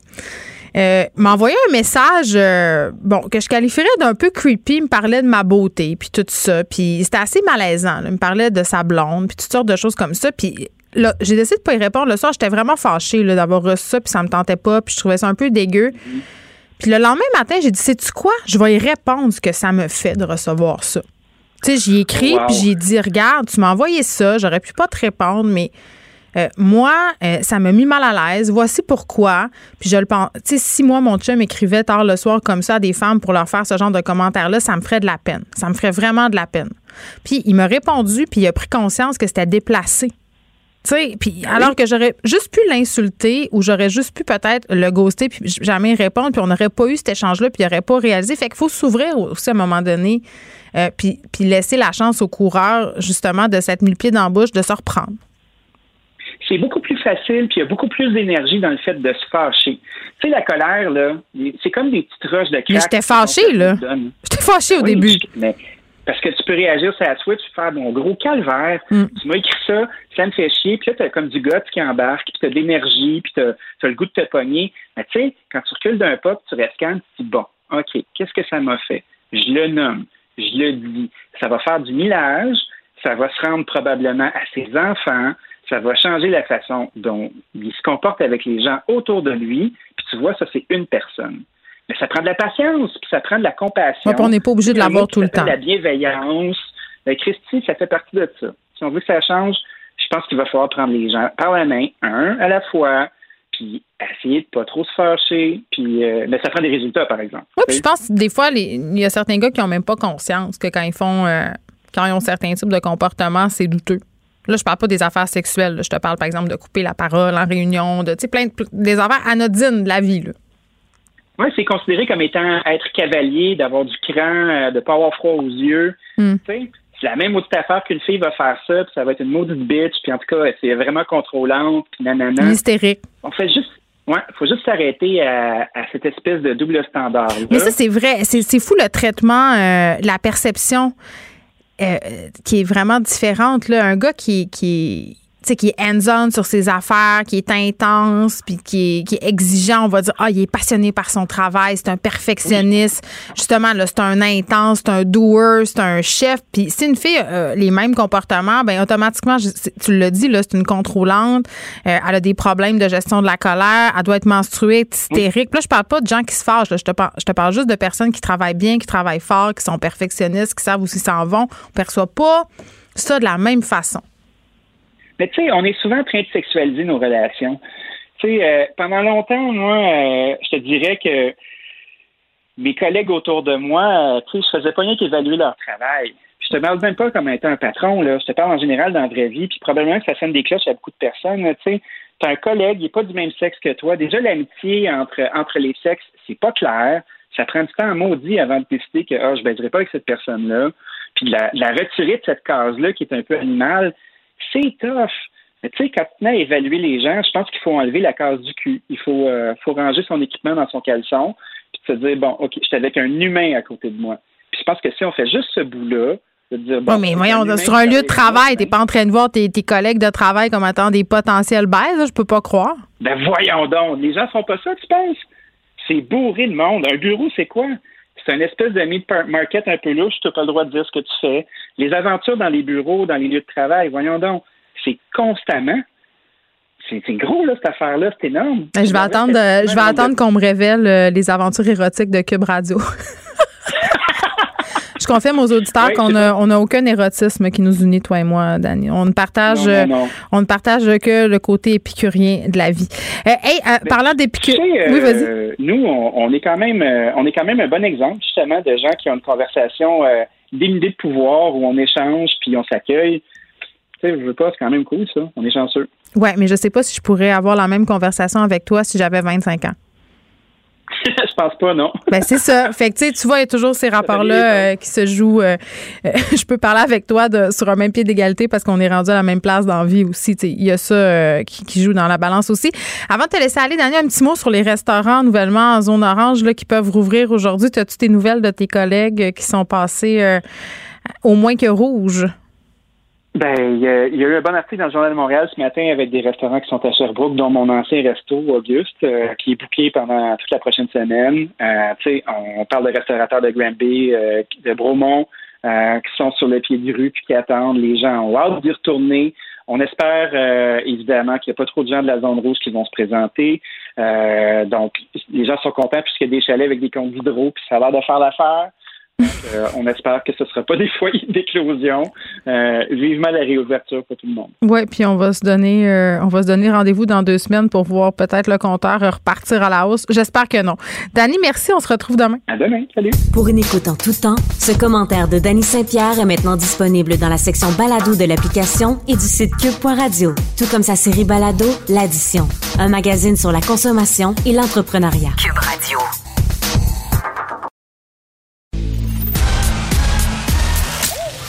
Geneviève Peterson. Elle réécrit le scénario de l'actualité tous les jours. Vous écoutez Geneviève Peterson. Cube Radio. On est avec Jean-Louis Fortin, directeur de notre bureau d'enquête. Jean-Louis, salut. Bonjour Geneviève. Écoute, euh, on fait un retour sur quatre dossiers du bureau d'enquête qui ont fait bouger les choses. Tu écrivais là-dessus samedi dans le Journal de Montréal. Oui, pour montrer à quel point des fois euh, quand on quand on est trop pris dans le tourbillon de l'actualité, on bon, on, se rend pas compte à quel point nos enquêtes font, comme tu le dis, bouger les choses, apportent des, des changements concrets. Puis on a eu quatre exemples dans les deux dernières semaines, je te dirais, qui montrent l'importance un peu du travail de nos journalistes et, recherchistes. Oui, puis attends, Dieu sait qu'en ce moment, il y a bien des gens qui remettent en question le travail des journalistes, donc j'ai envie de te dire que ça fait du bien. Exactement. Puis c'est un peu le, le, ma chronique aujourd'hui, on va appeler ça hommage à, à nos équipes qui travaillent souvent dans l'ombre pendant des semaines, des mois pour sortir des dossiers. Puis il faut, faut souligner les bons coups quand il y en a. Alors, tu, tu disais donc quatre fois plutôt qu'une euh, récemment, il y a eu euh, euh, des, des, changements concrets. Le premier qui me vient en tête, là, euh, c'est le chef de cabinet de la ministre de la Culture, Nathalie Roy, qui va quitter son poste. Puis, bon, il n'a pas quitté son poste parce qu'il est allé, il a quitté son poste parce que le bureau d'enquête a révélé que pendant qu'il était ministre de la Culture, euh, euh, il pouvait continuer à opérer, à diriger, à posséder une maison de disques. Tu me dis, ah, voyons donc, c'est bien trop évident comme conflit d'intérêt. Ben oui, tu sais, sa maison de disques reçoit des centaines de milliers de dollars, 300 puis 400 000 dollars par année de subventions. Puis lui, c'est le plus proche conseiller de la ministre de la Culture. Alors, Excuse-moi, mais non, mais c'est une question peut-être très naïve, Jean-Louis, mais comment une telle chose est possible? Ben, une telle chose était possible parce que, crois-le ou non, Sandy Boutin avait demandé s'il avait le droit de procéder ainsi, s'il avait le droit d'être chef de cabinet et de garder le contrôle sur son entreprise, et il s'était fait répondre oui. Alors, vraisemblablement, bon, euh, la vie, l'avis euh, de la commissaire à l'éthique qu'il avait eu euh, était un peu discutable. On avait dit euh, si tu avais été un ministre, tu n'aurais pas eu le droit. Là, comme tu es seulement le bras droit de la ministre, puis son plus proche conseiller, puis celui qui ultimement est responsable des dossiers, ben là, tu as le droit. Tu sais, ça tenait pas vraiment de vous. Mais, mais c'est comme tous les, toutes les lois et tous les règlements, c'est fait pour être amélioré, c'est fait mm. pour être puis là, on s'est bien rendu compte euh, quand la situation était portée au grand jour que ça n'a pas d'allure.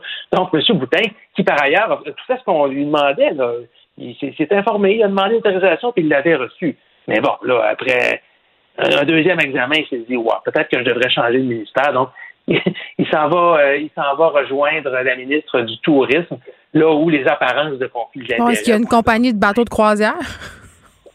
Ah non, pas à ma connaissance. OK. Pas à ma connaissance. Bon, un autre euh, impact concret, puis ça, c'est rarissime, quand un juge se fait taper sur les doigts. Tu sais, on dit souvent les juges, hein, ils ont une sorte de, pas une impunité, mais c'est un peu des intouchables. Hein, bon.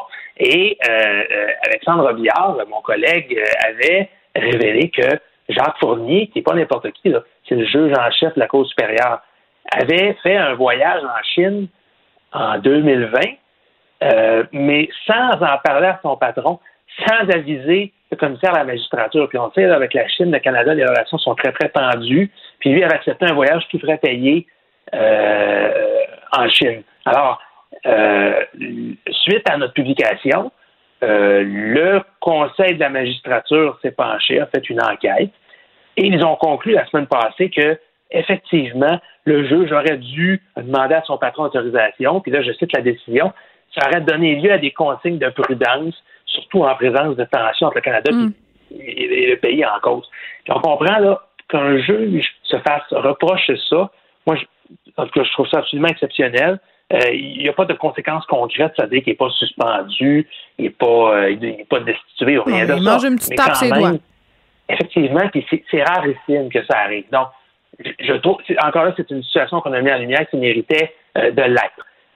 Quelques jours plus tôt, le gouvernement du Québec a retiré à Pierre Fitzgibbon, hein, Pierre Fitzgibbon, donc le ministre de l'Économie, euh, le, la gestion des dossiers dans deux entreprises. On sait que M. Fitzgibbon, en plus d'être ministre, bon, il était en affaires pendant de nombreuses années. Il est encore actionnaire euh, de plusieurs entreprises. En fait, son bas de laine est dans deux entreprises en particulier.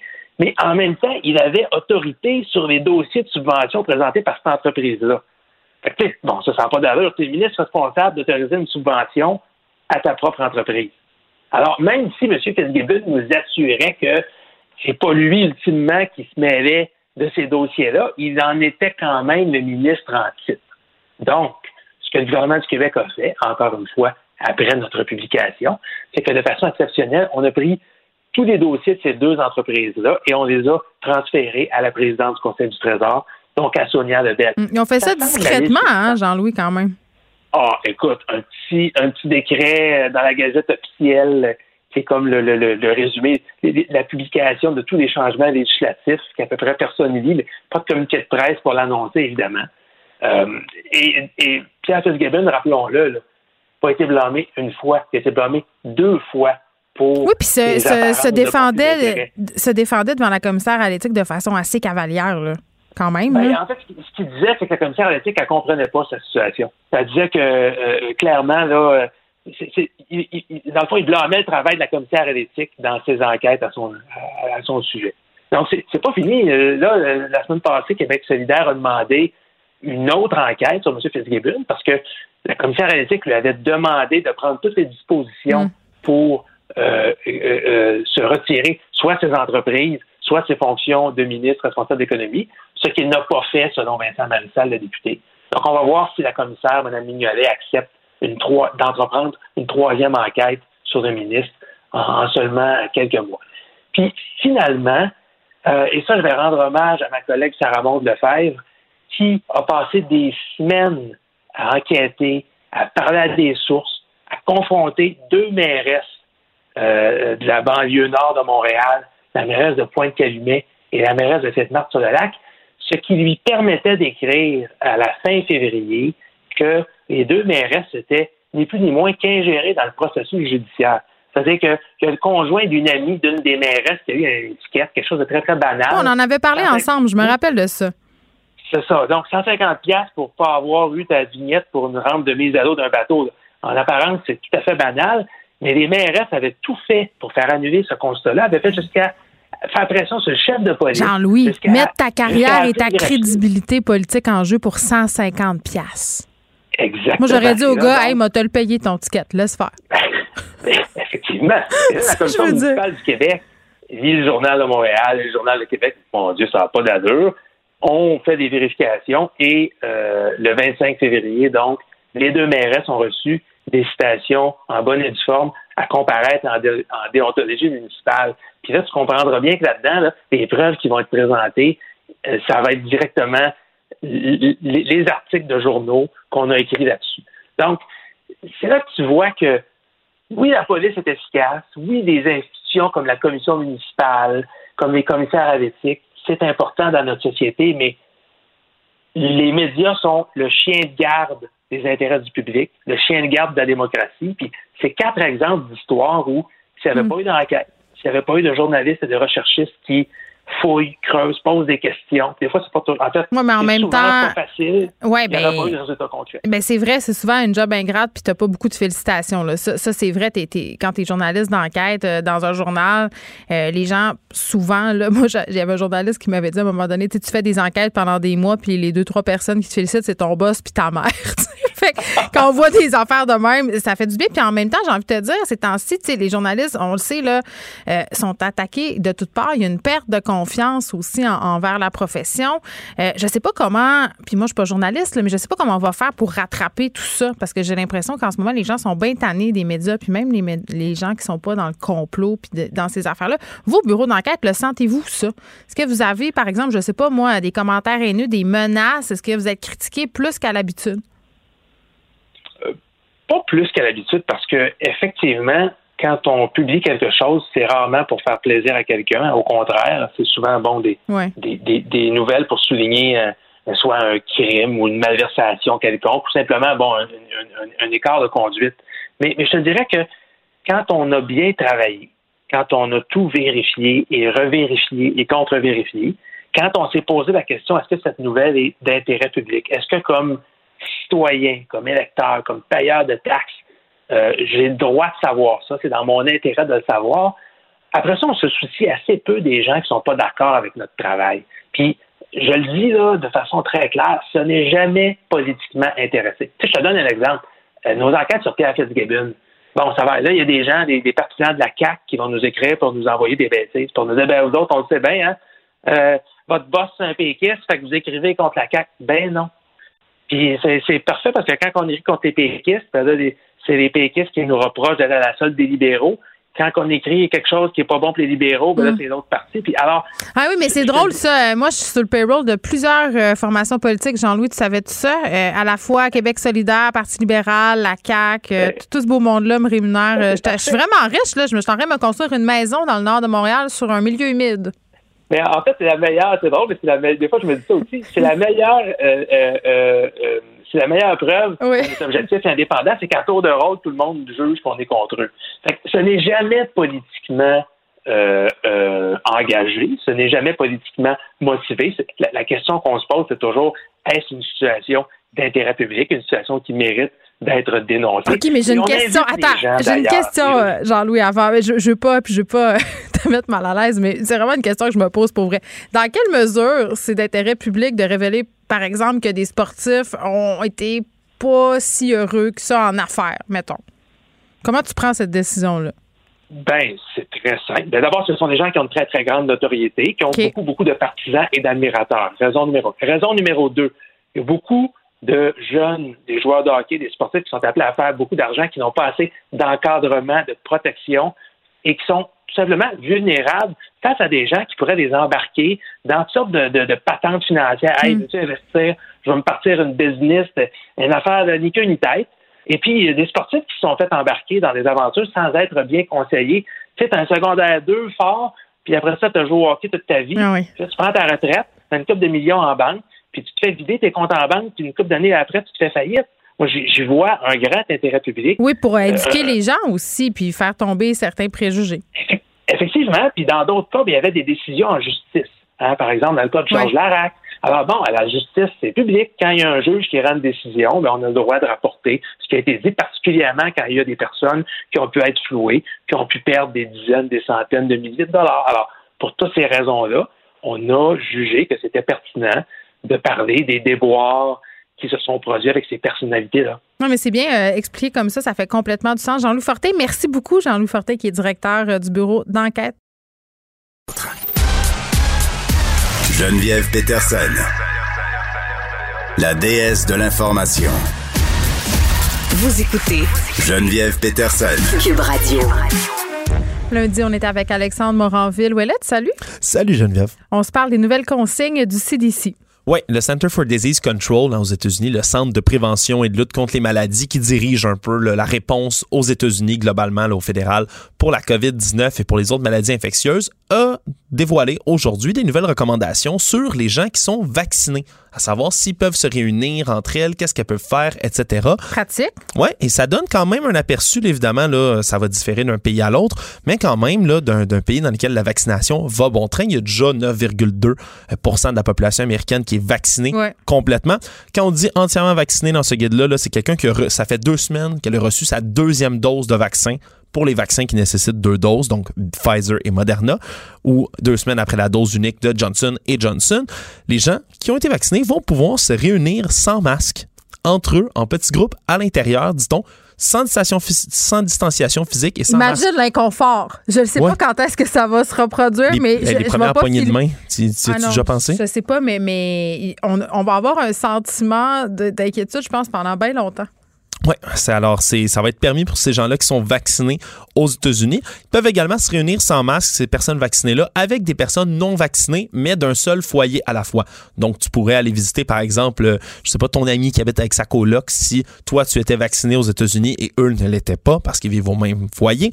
Euh, également, c'est des mesures qui doivent être continuer d'être respectées par contre dans euh, les grands espaces publics. Hein. On continue d'appliquer le masque, on continue à faire de la distanciation. Ça, ça change pas évidemment. Jusqu'à quand?